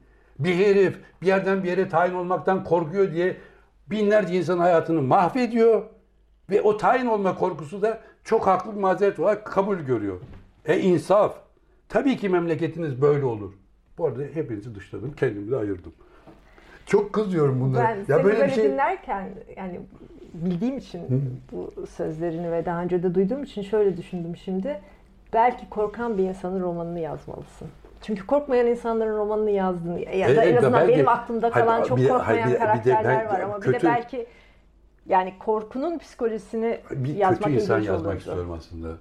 Kötü, gerçekten insanlara kötülük yapan, elinde güç olan ve kötülük yapan birilerini yazmak istiyorum. O da çok ilgimi çekiyor. Korkan biri de, korkan birini anlıyorum. Ben insanların korkmasına karşı değilim. Tabii ki korku çok insani bir şey ve korkabilirler. Ama söylemek istediğim şey şu. Bu bir övünülecek bir şey değil. Korkun Orası da herhalde kesin. Artık bunu övünülecek bir hale getirmeyin bir. İki, bunu bir yargıç mazeret haline getirmeyin. Yani o bir yerden bir yere tayin olmaya ne kadar korkuyormuş. Ben böyle kaç tane konuşma dinledim hapishanede. Ah ah canım onun için de doğru karar veremiyormuş. Doğru karar verememek ne demek biliyor musun? Masumlar hapse giriyor demek ya. Yani herif bir yerden bir yere gitmekten çok korktuğu için zavallı birilerinin hapse girmesi çok doğal. Bunu nasıl bu kadar bu toplum doğal kabul edebilir ki? Nasıl bunu böyle rahat rahat konuşabilirler ki? Ama işte coğrafi bilmem ne garanti sağlanmalı hakime. Ya bundan korkan adamın yargıç olmaması gerekiyor. Toplumun ona şunu söylemesi lazım. Git. Yargıç değilsin. Bırak cübbeni falan çık. Tayin olmaktan korkan adamdan yargıç olmaz. Tayin olmaktan korkan adamdan birçok şey de olmaz. Korkuyorsanız korkun da korkuyu bu kadar sıradanlaştırmayın ya. Yani neredeyse övülecek bir şey. Aa çok iyi bir çocuktu, çok korkar. Hayır o iyi bir şey değil o kadar korkmak. Biraz da korkmamayı dene ya. Korkmayan adamlar var. Korkmayan adamlar ve sürekli da hep korkmayan bir adamlar olmasını istiyorsunuz. E sen de korkma. Sen de korkma. Neden korkuyorsun? Hapishaneden mi? Beni dinleyenlerin çoğunun babasından bile belki yaşlıyım. O kadar da korkacak bir şey yok. Girdim, yattım, çıktım, girdim, bir daha yattım, çıktım, bir daha gider, bir daha yatar çıkarım. Çık belki de çıkmam. Ama yani bu kadar korkmayın ya. Umarım öyle bir şey bir tamam daha peki olmaz. tamam, olmaz. Edebiyata dönelim. Kitaplara, Kı- Kızıyorum ben kitaplara ya. dönelim yoksa yargıçlarla kapatacağız bu. Dostoyevski'nin bir lafı var. konuşmayı. Diyor ki ya her zaman cehalet vardı ama ben insanların cehaletiyle bu kadar övünülmesini ilk defa görüyorum diyor. Şimdi bir- böyle yani cehaletle övünülüyor, korkuyla. Bunlar çok övünülecek şeyler değil. Var, olur, insanidir. Ama bu böyle yüceltilecek bir şey değil ya. Ne kadar cahil, bunu yüceltemezsin. Ne kadar korkak, bunu da yüceltemezsin. Ya bu tamam var ama bu yüceltilecek bir şey değil. Evet kitaplara dönelim. Kitaplara dönelim. Aslında sözü de kesip belki hazır sen demin yazarın Hı. paradoksunu Peki. ilk yazdığın deneme olduğunu söylemiştin. Ee, bu kitabı biraz daha iyi anlamak için. Bu gerçi Türkçe'de de e, biz Çıktı. yayınlamıştık Hı hı. ama tabii basılı değil, kimsenin elinin altında değil. Onun için lütfen yazarın paradoksundan o beraber işaretlediğimiz bölümü okursan. Tamam. Gün boyu kimsenin görmediği, duymadığı, var olmayan, ben onlardan söz edene kadar da var olmayacak insanlarla konuşurum. Onların kendi aralarındaki konuşmaları dinlerim. Aşklarını, serüvenlerini, ümitlerini, endişelerini, kederlerini, sevinçlerini onlarla birlikte yaşarım.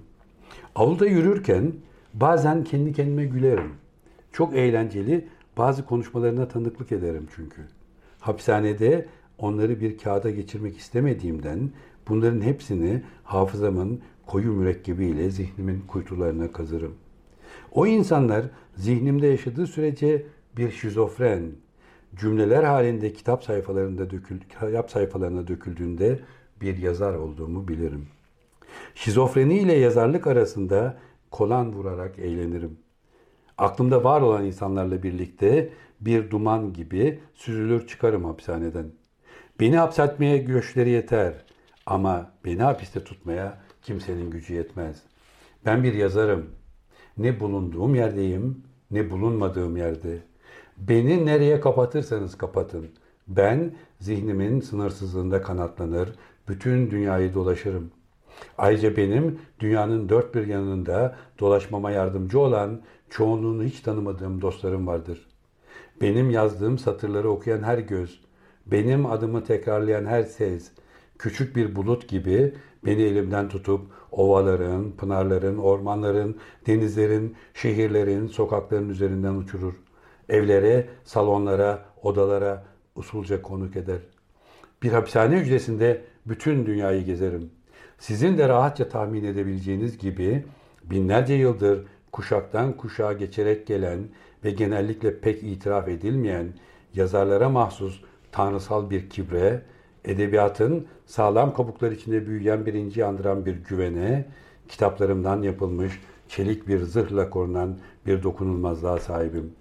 Bunları bir hapishane hücresinde yazıyorum. Ama hapiste değilim. Ben bir yazarım. Ne bulunduğum yerdeyim, ne bulunmadığım yerde. Beni hapse koyabilirsiniz ama beni hapiste tutamazsınız. Bütün yazarlar gibi ben de duvarları rahatça geçecek bir sihrin sahibiyim çünkü. Ağzına sağlık. Bu denemenin başlarında bir yerde ayırdığımız bölümde var mıydı diye merak etmiştim ama diyorsun ki ben bugüne kadar bir gün bile hapishanede uyanmadım. Bu doğru mu? Yoksa yazının güzelliğine kapılarak Yani yazdığım bu, bir bu şey mi? genellikle doğru. Arada bir iki çok bunaldığım günler lisede saatler oldu. Hapishane zor bir yer. Bu, bu gerçek. Ama oldu. Çünkü bu biraz kendini nasıl kurguladığınla, insanın e, kendisini biçimlendirebildiğine inanıyorum. Yani böyle insan bir tür inşaat malzemeleri gibi geliyor insanlar bana. O malzemelerden kendine bir inşaat yapabilirsin. Kendi kendini inşa edebilirsin. Hatta yıkıp bir daha inşa edebilirsin iyi olmadıysa ilk seferinde. Orada da yani kesin bir kararla girdim ben oraya. Beni yenemeyecekler. Ben onları yeneceğim. Ve önce hayallerimden sonra yazarlarımdan, yazılarımdan kendime bir ciddi korunaklık bir şato yaptım hakikaten. Hayal çok kurtarıcı bir şey. Çünkü hayali daldığımda hapishanede olduğumu unuttum. Söylediğim yalan diye sabahleyin kalktığımda yaz sabahları e, böyle 5 e, litrelik su şeyleri var. Yandaki avlar onu çatırdı, o çok yer kapladığı için boşalınca onun üzerine basıp onu ezerler. Bir çatırtı duyulur. Nedense o çatırtılarla beraber uyandığımda o ışık, perde falan yok tabii, ışık olduğu gibi suratına geliyor. O sesler, o ışık bana İrma Ladusu, Tatlı İrma'nın geçtiği o tuhaf e, Fransız o, sokağını hatırlatırdı. E, Türkçesi sokak kızı İrma. Sokak kızı İrma. Şimdi mesela hiçbir nedeni yok. Ama bendeki sabahleyin, ben yaz sabahları orada Fransa'daki bir Paris'in hoş bir banliyösünün de hal civarında falan uyanıyorum gibiydim. Kışları Doktor Jivago'nun çok güzel o filmde vardır böyle ıssızlığın, beyazlığın ortasında böyle küçücük taça. Orada uyanırdım. Sonbahar, sonbahar zannediyorum ki Tuna kenarındaydım ve meşaleler yanan oteller vardır orada. Onlardan bir kelime hep bu hayaller iyiydi. Ha bu gerçeği hapishanede olduğum gerçeğini bu şizofreni işte o anlattığım şey. Bir yanım buralarda yaşıyor, bir yanım da orada olduğumu biliyor. Ama ona bunlarla direndiğimi de biliyor. Evet hapishanede hiç, beni hapishaneye koyamadılar. Koydular, ben orada durmadım. Yani gelip bir delikler vardır. Geceliğin saat dörtte bile böyle ışığa basıp çat diye bakarlar. Orada oturuyorum. Ama aslında orada oturmuyorum. Bu çok harikulade bir duygu. Ve bazen hayallerimde sonra kendimi yakalayıp tekrar hapishaneye döndüğümde bir de duruma gülüyordum. Ya bak yine ne oldu? Gittim geldim yani. Yazıyı da başlattığın gibi. Zenon'un paradoksu. Evet.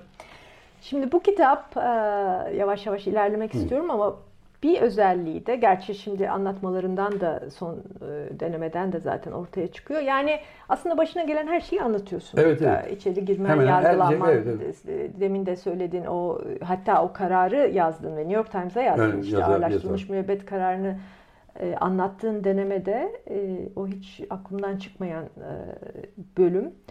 E, hangisi emin olamayacağım şimdi? E, beni bağışla. Kılıç yarısı gibi de mi yoksa kılıç yarısı gibi, kılıç, kılıç yarısı gibi de olan. kılıç yarısı gibideki bir karakteri bir e, kendiyle ilgili evet. hükmü bekleme sahnesini hatırlıyorsun. Evet. ve aslında e, kendi kaderini yazan yazar Yazar, evet. gibi bir başlığı e, var denemenin evet. ve o karakterle özdeşleştiriyorsun ve daha önce yazdığın bir şeyi yaşıyorsun. E, şöyle bir şey mahkemeye çıkarttılar bizi. Aslında böyle sinematografik bir şey. Mahkemedesin. Yargıçların cübbeleri var, böyle kürsüleri var falan. Oradaydım. Bir de evet, üstelik evet. bu... Sadece tayin olmaktan korkuyorlar. Her şeyleri var ama böyle kocaman kürsü duruyorlar. Dediler ki kararı vereceğiz. Karar vereceğiz dediği şey senin hayatın. Bir de bir usul var. O deli edici bir usul. Seni mahkemede aşağıdaki nezarete iki tane jandarma kollarına girip götürüyor. Sürekli bir koluna giren, hiçbir yer zaman tek başına bir yerden bir yere yürüyemiyorsun. Ancak avluda altı adım. Altı adımla uzun bir yere gidersen mutlaka biri senin yanında yürüyor. Neyse bizi alıp aşağı götürdüler. Böyle geniş, kafesli bir nezarethane.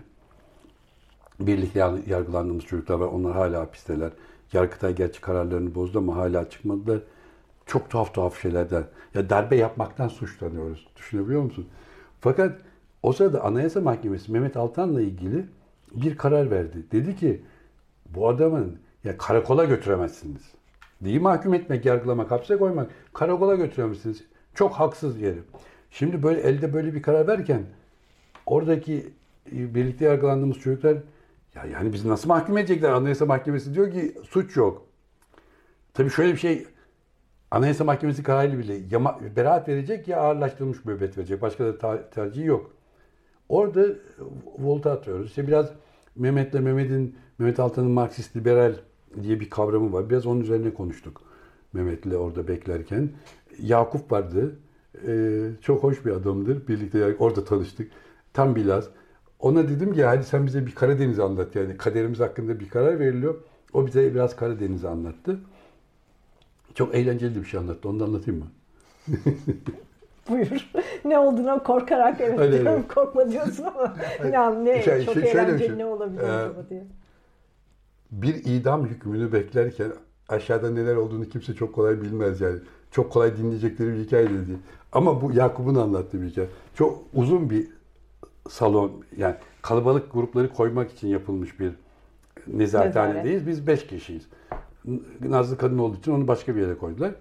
İşte biraz Mehmet'le Marksist liberal tartışıyoruz falan. Biraz da Yakup'a dedim anlat bize Karadeniz'i. Yakup bize Karadeniz'i anlatıyor. Hakimler de yukarıda bizim için karar verecekler. Yakup bir hikaye anlattı ama hikayeyi çok sevdim. Çok hayat dersi çıkarttım ondan. Dört tane kardeş var. Babalarının bir tarlası var. Dört parsel, bunlardan bir tanesinde de bir ev var. Babaları ölüyor. Diyorlar ki ya parselleri nasıl yapacağız dört kardeş? Kim hangi parseli alacak? Kura çekelim diyorlar. Kura çekiyorlar. Büyük abi diyor ki olmadı. Peki bir daha çekelim abi diyorlar. Bir daha kura çekiyorlar. Büyük abi diyor ki olmadı. Ya peki diyor hadi bir tane daha sor. Bir yer büyük abi diyor ki olmadı. Abi ne zaman olacak diyorlar. Diyor ki içinde ev olan parsel bana çıkantısında tam olacak. Şimdi Yakup bize bunu biz idamı beklerken bunu anlattı. Kılıç yarısına gelince orada bütün bunları yaşarken Kılıç yarısı gibi romanında bir sahne var. Fuat Paşa'yı bir odaya koyuyorlar.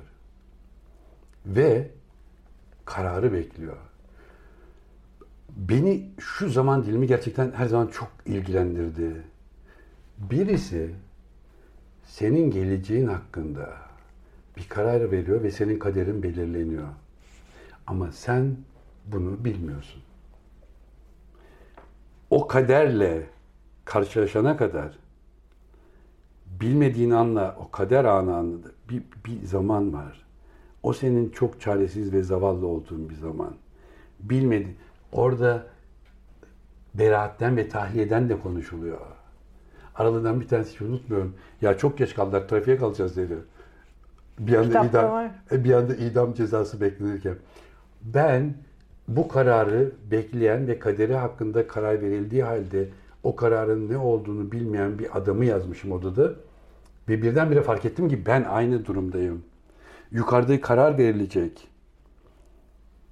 Ve ben yukarıda karar verildiğini, ne karar verildiğini bilmeden başka bir kaderi de hatta ümit ederek bekleyeceğim.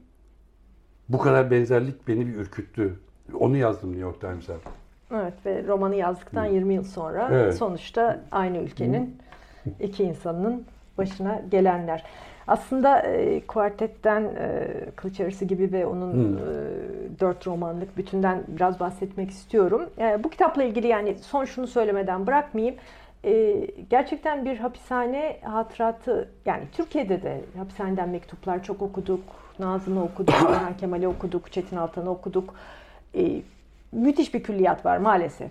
Ee, önemli güçlü yazarların hapishanede geçirdikleri e, büyük dönemler var ve ondan bize kalan e, kitaplar var.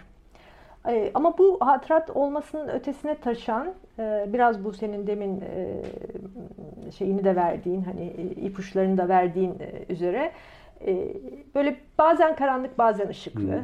Bir sevinçli bir biraz daha hüzünlü ve çökkün ama genelde çok güçlü duran bir yazarın hikayesi ama aslında onun felsefi yolculuğu, yazarlıkla, edebiyatla evet. hesaplaşması, kendisiyle hesaplaşması, kendi geçmişiyle biraz hesaplaşması.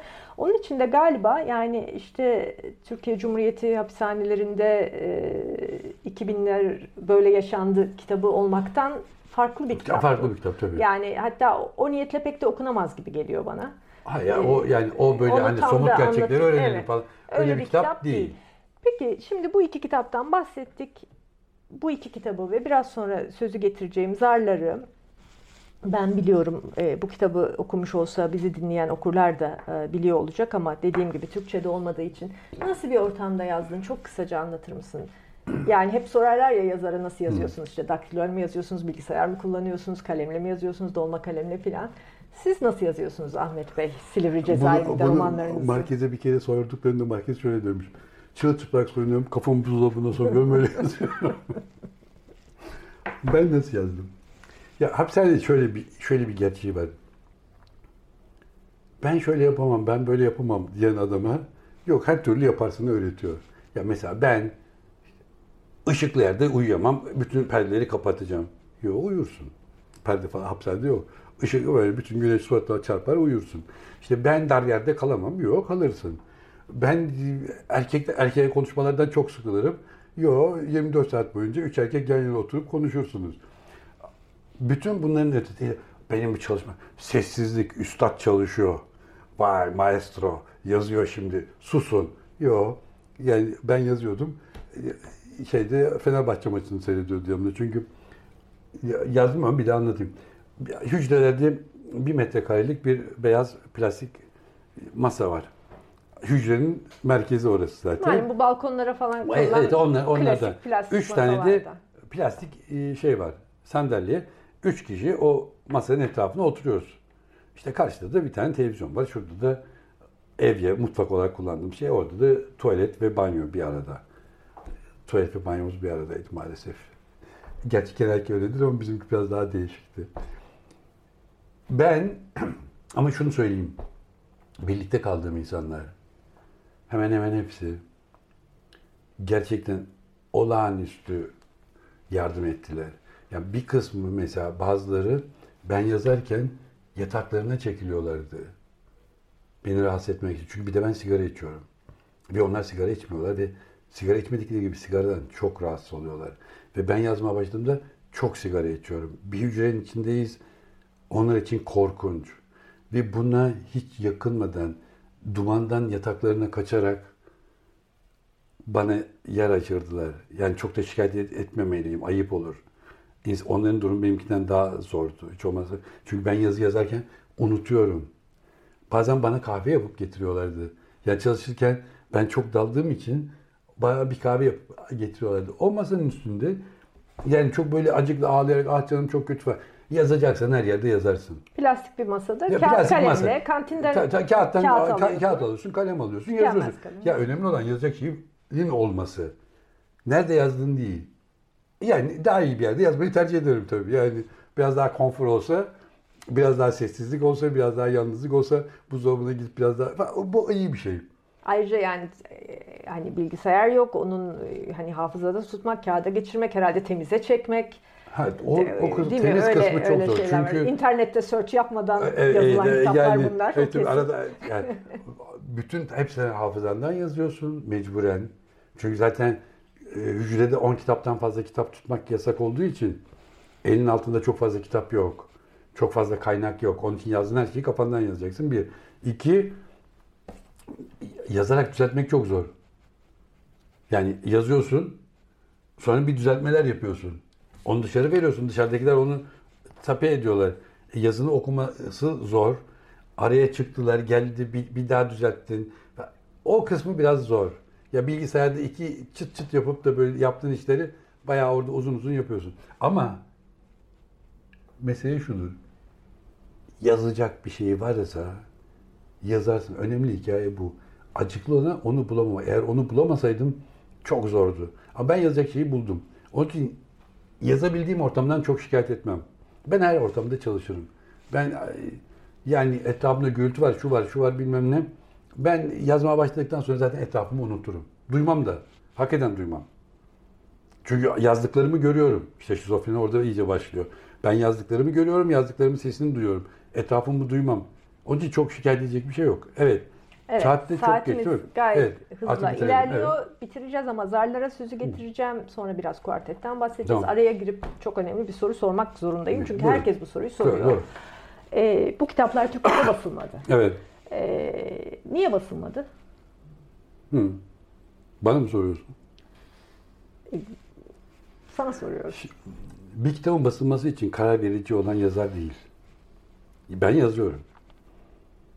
Basmak için basacak olanakları olan birisi Peki lazım. o zaman daha doğrudan sorayım. Şimdi senin yayın evin Everest. Evet. Ee, Everest bildiğim kadarıyla bir açıklama da yaptı. Yani Hmm. Ahmet Bey istemedi biz bu kitapları yoksa basardık diye. Şimdi çıktın. Çıktıktan sonra bildiğim kadarıyla Everest'le de görüştün. Bu kitaplar çıkacak mı? Deneme kitabı çıkıyor mu? Böyle bir müjde verebilir miyiz bugün? Ya şimdi Everest bunu basmak istiyor. Hmm. Ama bu Türkiye'deyiz. Yani ben şunu Türkiye'nin hiçbir şey için çok kesin ve şey konuşamayız. Ee, denemeleri basmak istiyor. Ee, herhalde basar. Tamam. O zaman Ama bir şunu, şunu, ümit şunu, da, Türkçe'de şunu da okumayı söyleyeyim. Ee, insan her yazar kitabının yazdığı dilde çıkmasını ister. Burası benim ülkem. Eğer basılmıyorsa bu yazardan değildir. Peki o yani zaman insanda şunu yani kimseye kimse gelip bana basayım demedi. Ben de kimseye bas demedim. Çünkü bas dersen bir oğlan korkarsa ya da kadın korkarsa durduk yerde onları korkak durumuna düşürmek istemedim. Korkmuyorsa zaten gelip söyleyecektir. Ne zaman yayıncılar kapımı çalmaktan çekinmişler ki? Olur mu? Yani kendisi basmıyor. Ha bu çok fiyakalı bir şey. Onu söyleyeyim. Yani senin ülkende kitabını basmıyorlar ama dünyada büyük bir sükse yapıyorsun. Bu fiyakalı. Yani yazar açısından bu çok fiyakalı. Yani şu manaya geliyor. Ya sen beni yok sayarsan ben de seni yok sayarım ve benim hayatımdan bir şey eksilmez. Ben dünyada var olabiliyorum. Ayrıca tabii şu da çok tuhaf. Ya Türkiye ile dünya bu kadar çelişir mi? Benim kendi ülkemde kitaplarım basılmıyor ama dünyada çok büyük alkış alıyor. Böyle bir çelişki olabilir mi? Bu yan, yani Türkiye'nin gerçekleri çok da ciddiye alınacak gerçekler değil. Yani bu genç yazarlar için. Babamın çok e, hiç unutmadığım bir lafı var. İnsanı kendisinden kuşkuya düşürürler diye. Türkiye insanı kendisinden kuşkuya düşürürler. Ya ben sadece Türkiye'de var olmaya çalışsaydım düşünsene kimse kitabını basmıyor. Hatta yani kapını çalmıyor falan. Böyle böyle bir durum olabilir mi? E, ama gerçek bu değil. Veyahut da bu gerçeğin bir parçası. Bir de bir başka gerçek var. Dünya kitabını basıyor. Büyük övgüler alıyorsun. Büyük satışlar yapıyorsun. E, şimdi bu kadar çelişkili bir gerçek biraz tuhaf. Ama dediğim gibi kendi ülkemde kitabın basılmasını nasıl yani karşı çıkarım ki? Birisi basmak için geldiğinde yani ciddi oturaklı bir müessese tabii ki bastırırdım. o zaman sanıyorum senin ağzından da bu cümleleri işitenler herhalde hem bu deneme kitabını hem bu iki romanı e, Ya tamam bana basacaklardır, basmak diyor. Ya isteyeceklerdir bana diye kibirli diyorlar. Büyük bir ihtimalle de kibirliyim. Ama ülkemde kitap bastırılmayacak kadar değil. Burası benim ülkem ya. İnsan yani ülken iyi ya da kötü. İnsan ülkesini sever. Hatta bazen maalesef demek zorunda kalırız. Annenin yaptığı yemek gibi. Annem belki çok kötü yemek yapıyor ama sen annenin yaptığı yemeği seversin. Doğduğun ülkeyi seversin. Yani Yapacak bir şey yok. Ve bir doğduğun... hepsi bir yana tabii dil yani. Hayır, Dili yazdığın, sevmek ve yazdığın dilde. Ben bu dili seviyorum. Bu kitaplar, bu, bu herifler, çeviriler bu- iyi olsa dahi tabii Ya ki bir esas kere- olarak Türkçe kitaplar. Eğer yani şimdi böyle bir milliyetçilik var ya, hiç sevmediğim bir duygu, dünyada da sevmediğim bir duygu. Ama eğer bir milliyetçi olacaksan, yavrucuğum demek istiyorum. Bu önce dilinle başlayacak. Dilini seveceksin. Dilini iyi kullanmak isteyeceksin. İşte e, bir insanın ülkesiyle birebir ilk ilişkisi dili ya. Dilini kullanmıyorsun ama ülkeyi çok seviyormuşsun. Bunun için birine gidip kafasını kesecekmişsin. Hayır sen birisinin kafasını kesmek istiyorsun. Ülkeni bahane ediyorsun. Milliyetini, milletini, toplumunu, ülkesini, vatanını, bu, bu, bu bütün bu kutsal böyle köpüklü laflar var ya, şampuan içinde kaybolmuş gibi oluyorsun. Böyle laflar var, adam yok ortada. Eğer bütün bunları seviyorsan, dilini iyi kullanacaksın. Ben dilini iyi kullanmayan bir adamın hangi ülkeden olursa olsun milletini, vatanını falan çok sevdiğine inanmam. Dilini sevmiyorsan sen ülkeyi nasıl seveceksin ya? Dilini sevmiyorsan sen toplumunu, insanı nasıl seveceksin? Ve bu, bu, bu ülkede dilin sevilmediğini görüyorum. Çok kötü kullanıyorlar. Çok kötü kullanıyorlar. Çok kötü kullanıyorlar. Bir dile bu kadar kötülük edilmez ya.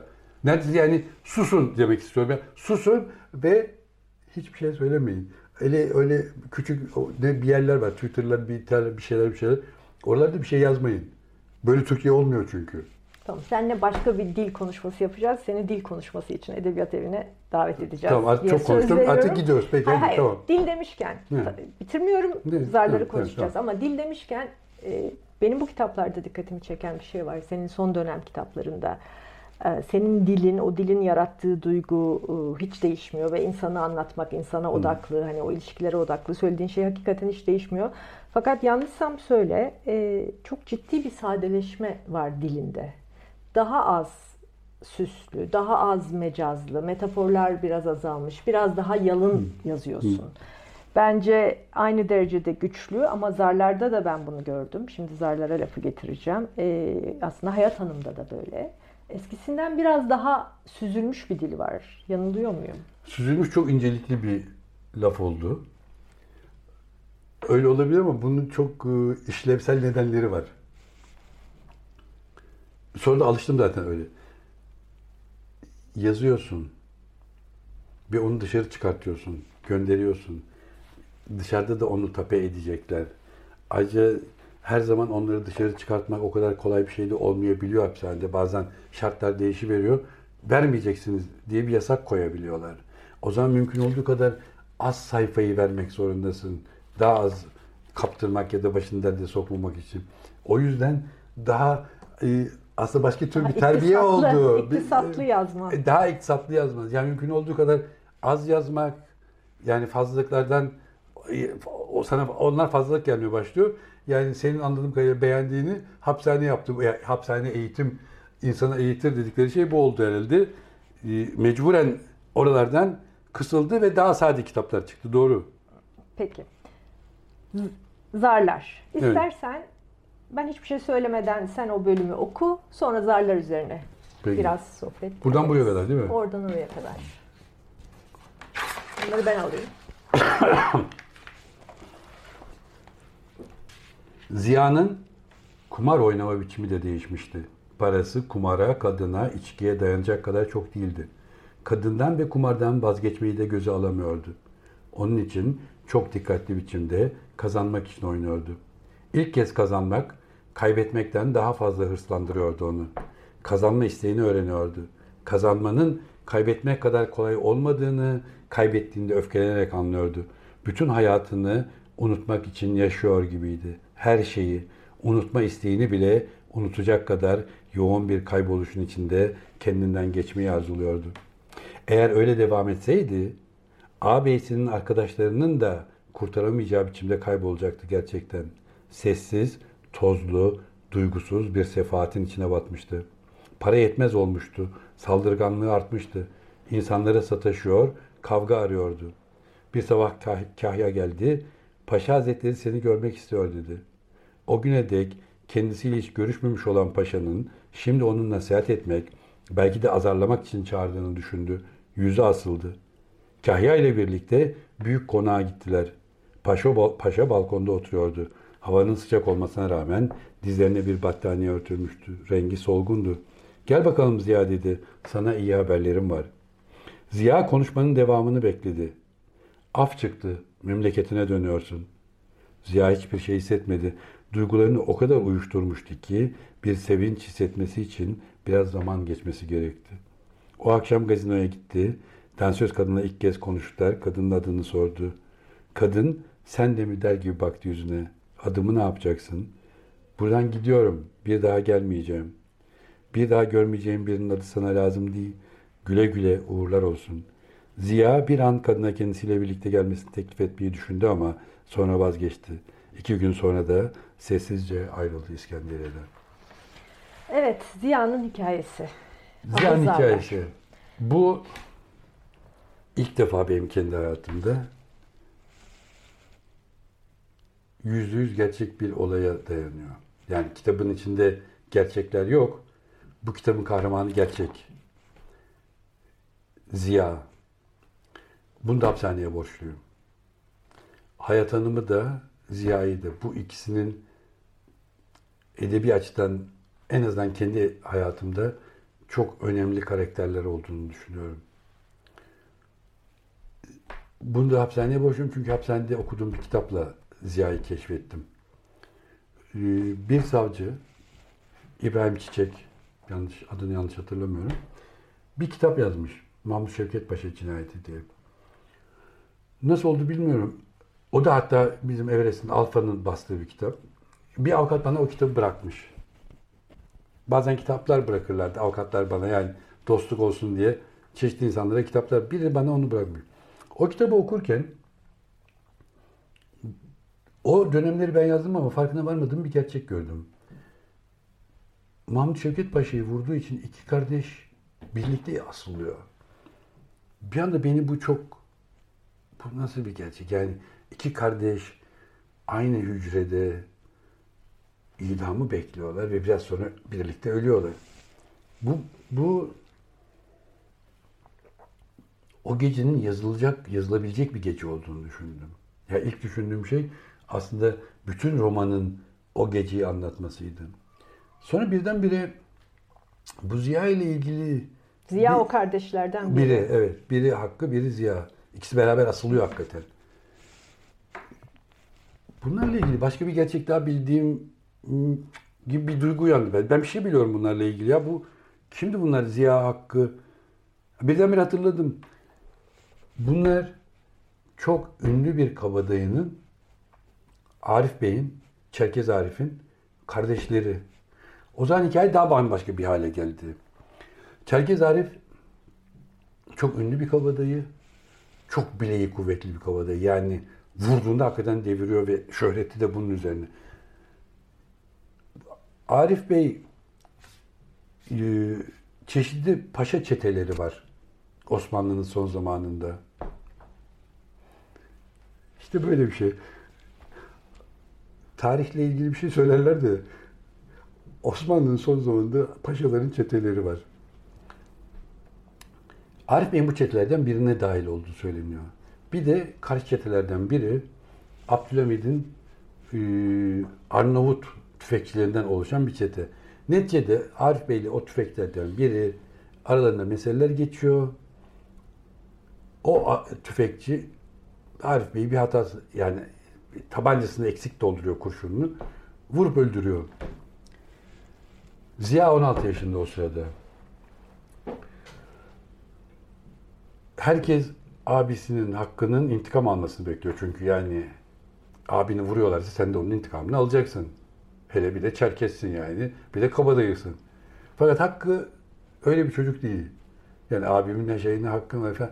Ya daha kadınlara falan düşkün. Daha böyle iyi bir insan. Ziya 16 yaşında. Ben vuracağım diyor. Ve Arnavut tüfeklerle dolu bir mahkemeye 16 yaşında gidiyor. Tek başına içeri sokuyorlar tabii onu. Ya bir Çerkez örgütü var. Ya şey Osmanlı'nın son döneminde çok ciddi bir örgüt. Ve onlar da Arnavutlardan intikam alınsın istiyor. Ziya'yı içeri girmeye yardım ediyorlar. Ziya içeri giriyor. 16 yaşında olan yüzlerce Arnavut tüfekçinin arasında vuruyor. Orada dur. Bu, anlatmayacağım devamını. Sadece şunu söyleyeceğim. Bu olay böyle başlıyor. Sonra bu çocuk hapishaneye giriyor falan falan falan. Ve sonra da 22 yaşında Mahmut Şevket Paşa'yı vuruyor. Ve kendisi de 1913. 13. Kendisi de çok ünlü bir kabadayı oluyor ayrıca. Ve kumarbaz. Gerçek bir hikaye. Evet, Bir katil evet. Ve kumarbaz. kumarbaz. Evet.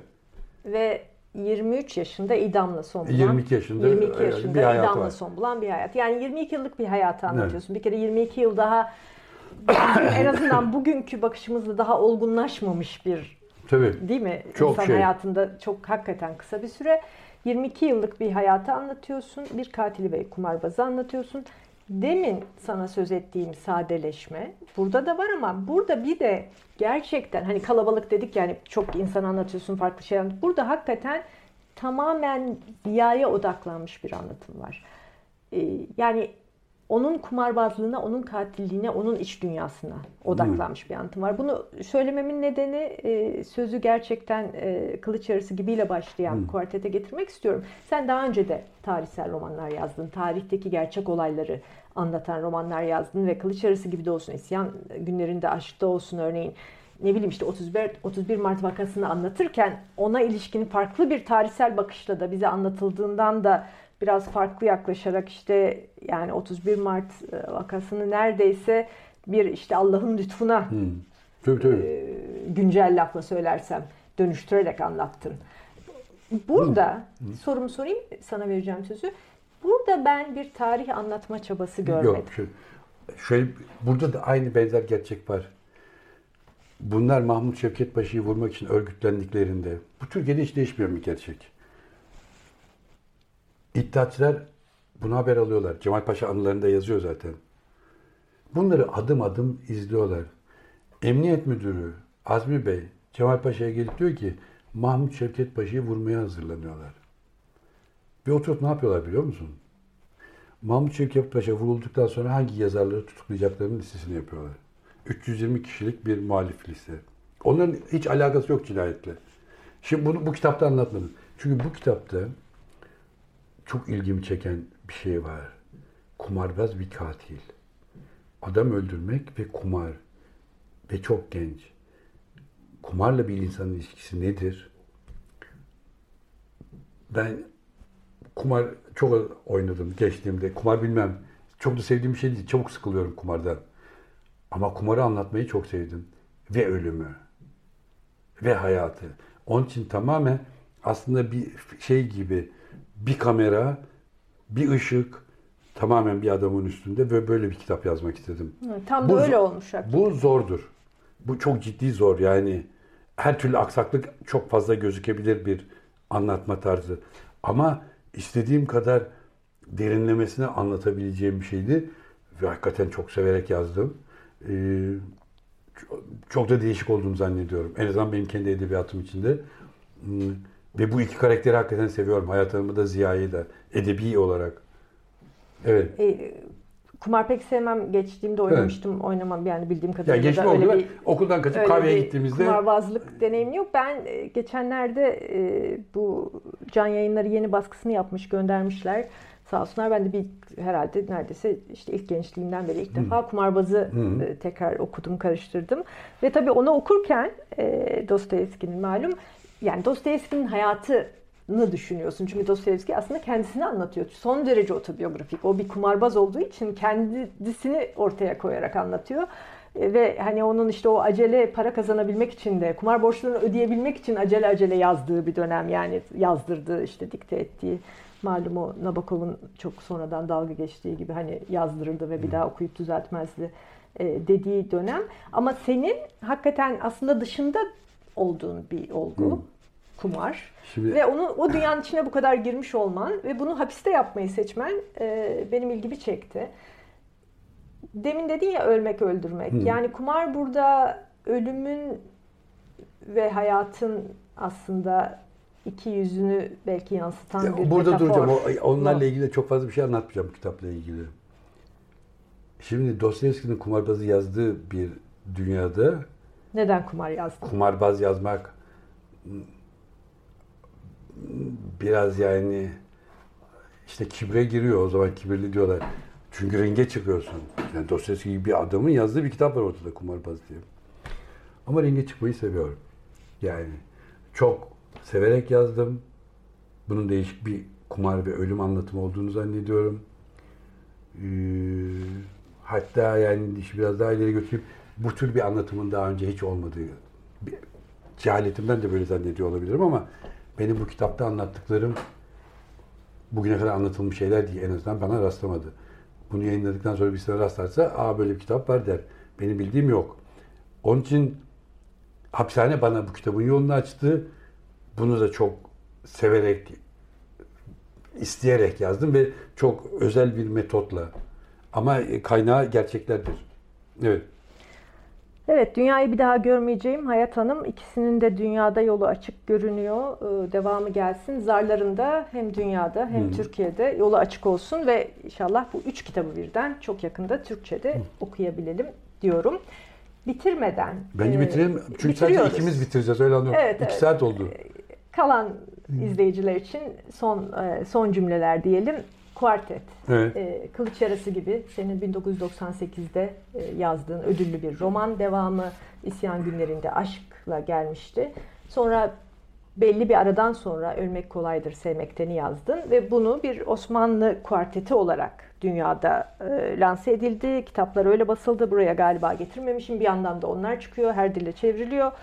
E, bu kuartetin dördüncü kitabı 1915 e, Çanakkale, Gelibolu, Ermeni soykırımı, bütün bunları içine alan bir zaman dilimini anlatarak bitireceksin diye biliyorum. Ne zaman başlayacaksın yazmaya? Şimdi benim korkum beni dolandırıcılıktan tutuklayacaklar. Çünkü de bu dört kitap diye sattık dünyaya. Ama ortada sadece üç kitap var. Dördüncü yazmak da yani zor. Çünkü Aslında ona- galiba hapse girmesen Onu tabii, başlıyordun. o, o hapiste yazılması imkansıza yakın bir kitap. Çünkü onun için hakikaten kaynaklara ihtiyaç var. Ve o kaynakları hapishanede asla bulamazsın. Onun için eğer hapiste kalsaydım onu yazamazdım. Ama şimdi bu zarların ben son e, okumalarını, düzeltmelerini yapıyorum. Yakında bu kitapla vedalaşacağım. Ee, dördüncü cilt için e, şeylere başladım. Hazır çalışmalara yani kitaplar araştırıyorum, kitaplar getirtiyorum.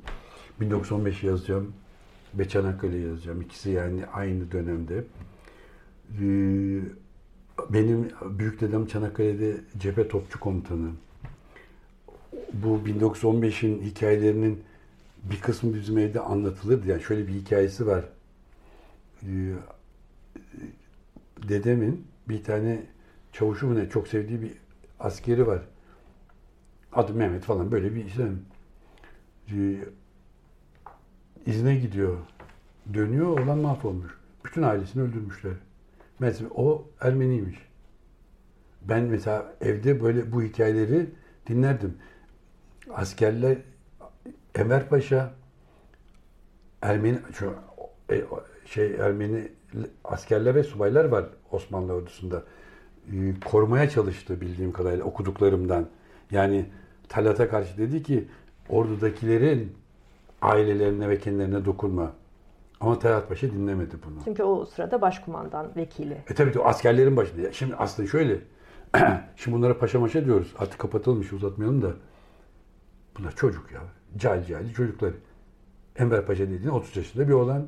Bir şeyden haberi yok. Talat Paşa'ya göre aptalın teki. Talat aralarında en yaşlısı. inanılmaz derecede ikiyüzlü.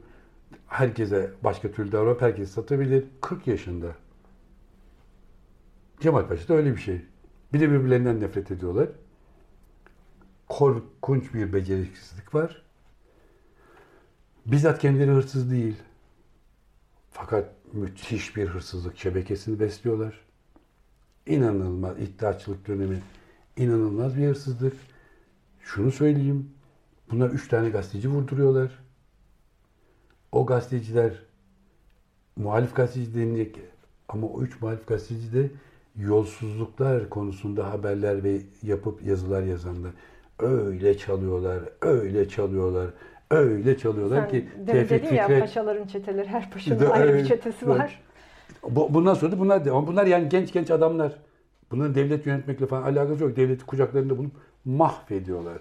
Peki o zaman İttihat Terakki'nin en karanlık dönemine En korkunç, en, En korkunç. korkunç dönem. dönemine Yani hem Çanakkale gibi askeri açıdan olağanüstü bir zafer ama çok acıklı bir zafer. ve tabii merkezinde Çok, Mustafa çok- Kemal o zaman tabii, tabii, tabii. Enver'den uzak çok- duran. e, Mustafa Kemal orada e, Çanakkale'de iyi.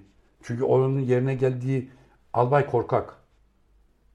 Mustafa Kemal de ya Mustafa Kemal'le ilgili her şeyi söyleriz ama çok korkak bir adam değil. Enver kadar cesur değil çünkü Enver'in cesareti hakikaten rastlanabilir gibi değil. Zeka çok fazla değil ama cesaret sonsuz Enver'de. Mustafa Kemal de cesur bir adam.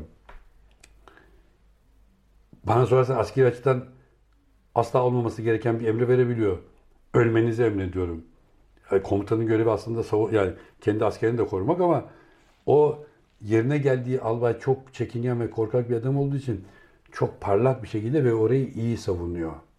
Zaten o, o hikayeleri sen biliyorsun Mustafa Kemal dönemlerini. Enver'le aralarında da büyük bir kıskançlık patlıyor. İşte o Çanakkale e, ve 1915. Birlikte onları anlatmak istiyorum an- becerebildiğim kadarıyla. Böyle e, sanıyorum büyük bir roman geliyor ve e, kuartet tamamlanmış olacak. Büyük bir romanı Diyelim, bilmiyorum. Yazabilirsem bir roman geliyor. düşünmüyorsan. Ya her an düşünüyorum. Aslında sırf kendim için bir kitap yazmak istiyorum. Böyle bir şey olabilir mi? Çünkü bazı şeyler yazmak istiyorum. Bana şöyle diyorlar.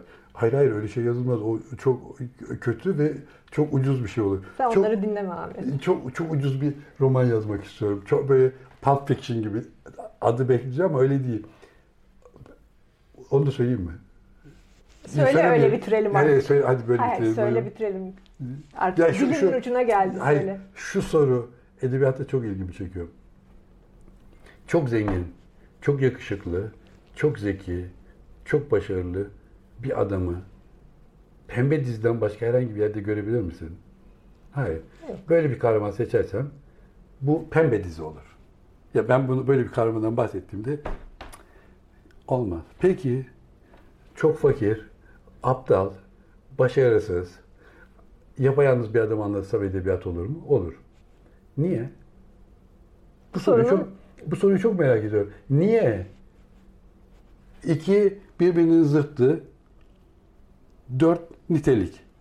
Bunlardan bir tanesini yazarsam bir kim yazarsa yazsın bir edebiyat şaheseri olmak için bir ihtimal var önünde değil mi? Ama bunu yaz, bunu yazarsam kim yazarsa yazsın pembe dizilerin kraliçesi ya da kralı olacak. Neden? Edebi açıdan bu soru benim çok ilgimi çekiyor. Neden? Neden edebiyatın bir kalıbı var ve ben bunun içine girmek zorundayım. Böyle bir herif yazamam. Çünkü- Yazacaksın öyle anladım. Ya Bu- çok yazmak bu- istiyorum. bu çok çok sonra- yazmak istiyorum. Ve sırf kendi için yazmayı bile ben ama bu sorunun hakikaten bunun edebi cevabını merak ediyorum. Neden bu dört kare şey özellik Belki daha Ede- inandırıcı geliyor. edebiyat oluyor da bu dört özellik pembe dizi oluyor? Bilmiyorum. Bunun cevabını da arayacağım merak ediyorum. Allah'a ısmarladık. Peki bu e, sürpriz kitabı da bekliyoruz diyeyim. Ondan önce kuartetin dördüncü cildini bekliyoruz. yazacağız. E, bütün dünyada bekliyor. Ahmet çok teşekkürler. Ağzına Ben teşekkür sağlık. ederim. Tekrar geçmiş olsun diyeyim. Hı, teşekkür E, ederim. herkes adına, Edebiyat Evi adına ve seni hem dil konuşması yapmak üzere ama hem de aslında bu kitap sohbetlerini inşallah bu kitapların Türkçesi de çıktıktan sonra okurlarınla karşılıklı böyle yüz yüze konuşmak üzere Edebiyat Evi'ne tekrar davet edeceğiz. Çok İyi teşekkür geldin, ediyorum. Çok teşekkür ederiz. Laf uzadığı için izleyenler hala kaldıysa onlardan özür diliyorum. Ve dinleyen herkese teşekkür ediyorum. Biz çok teşekkür ediyoruz.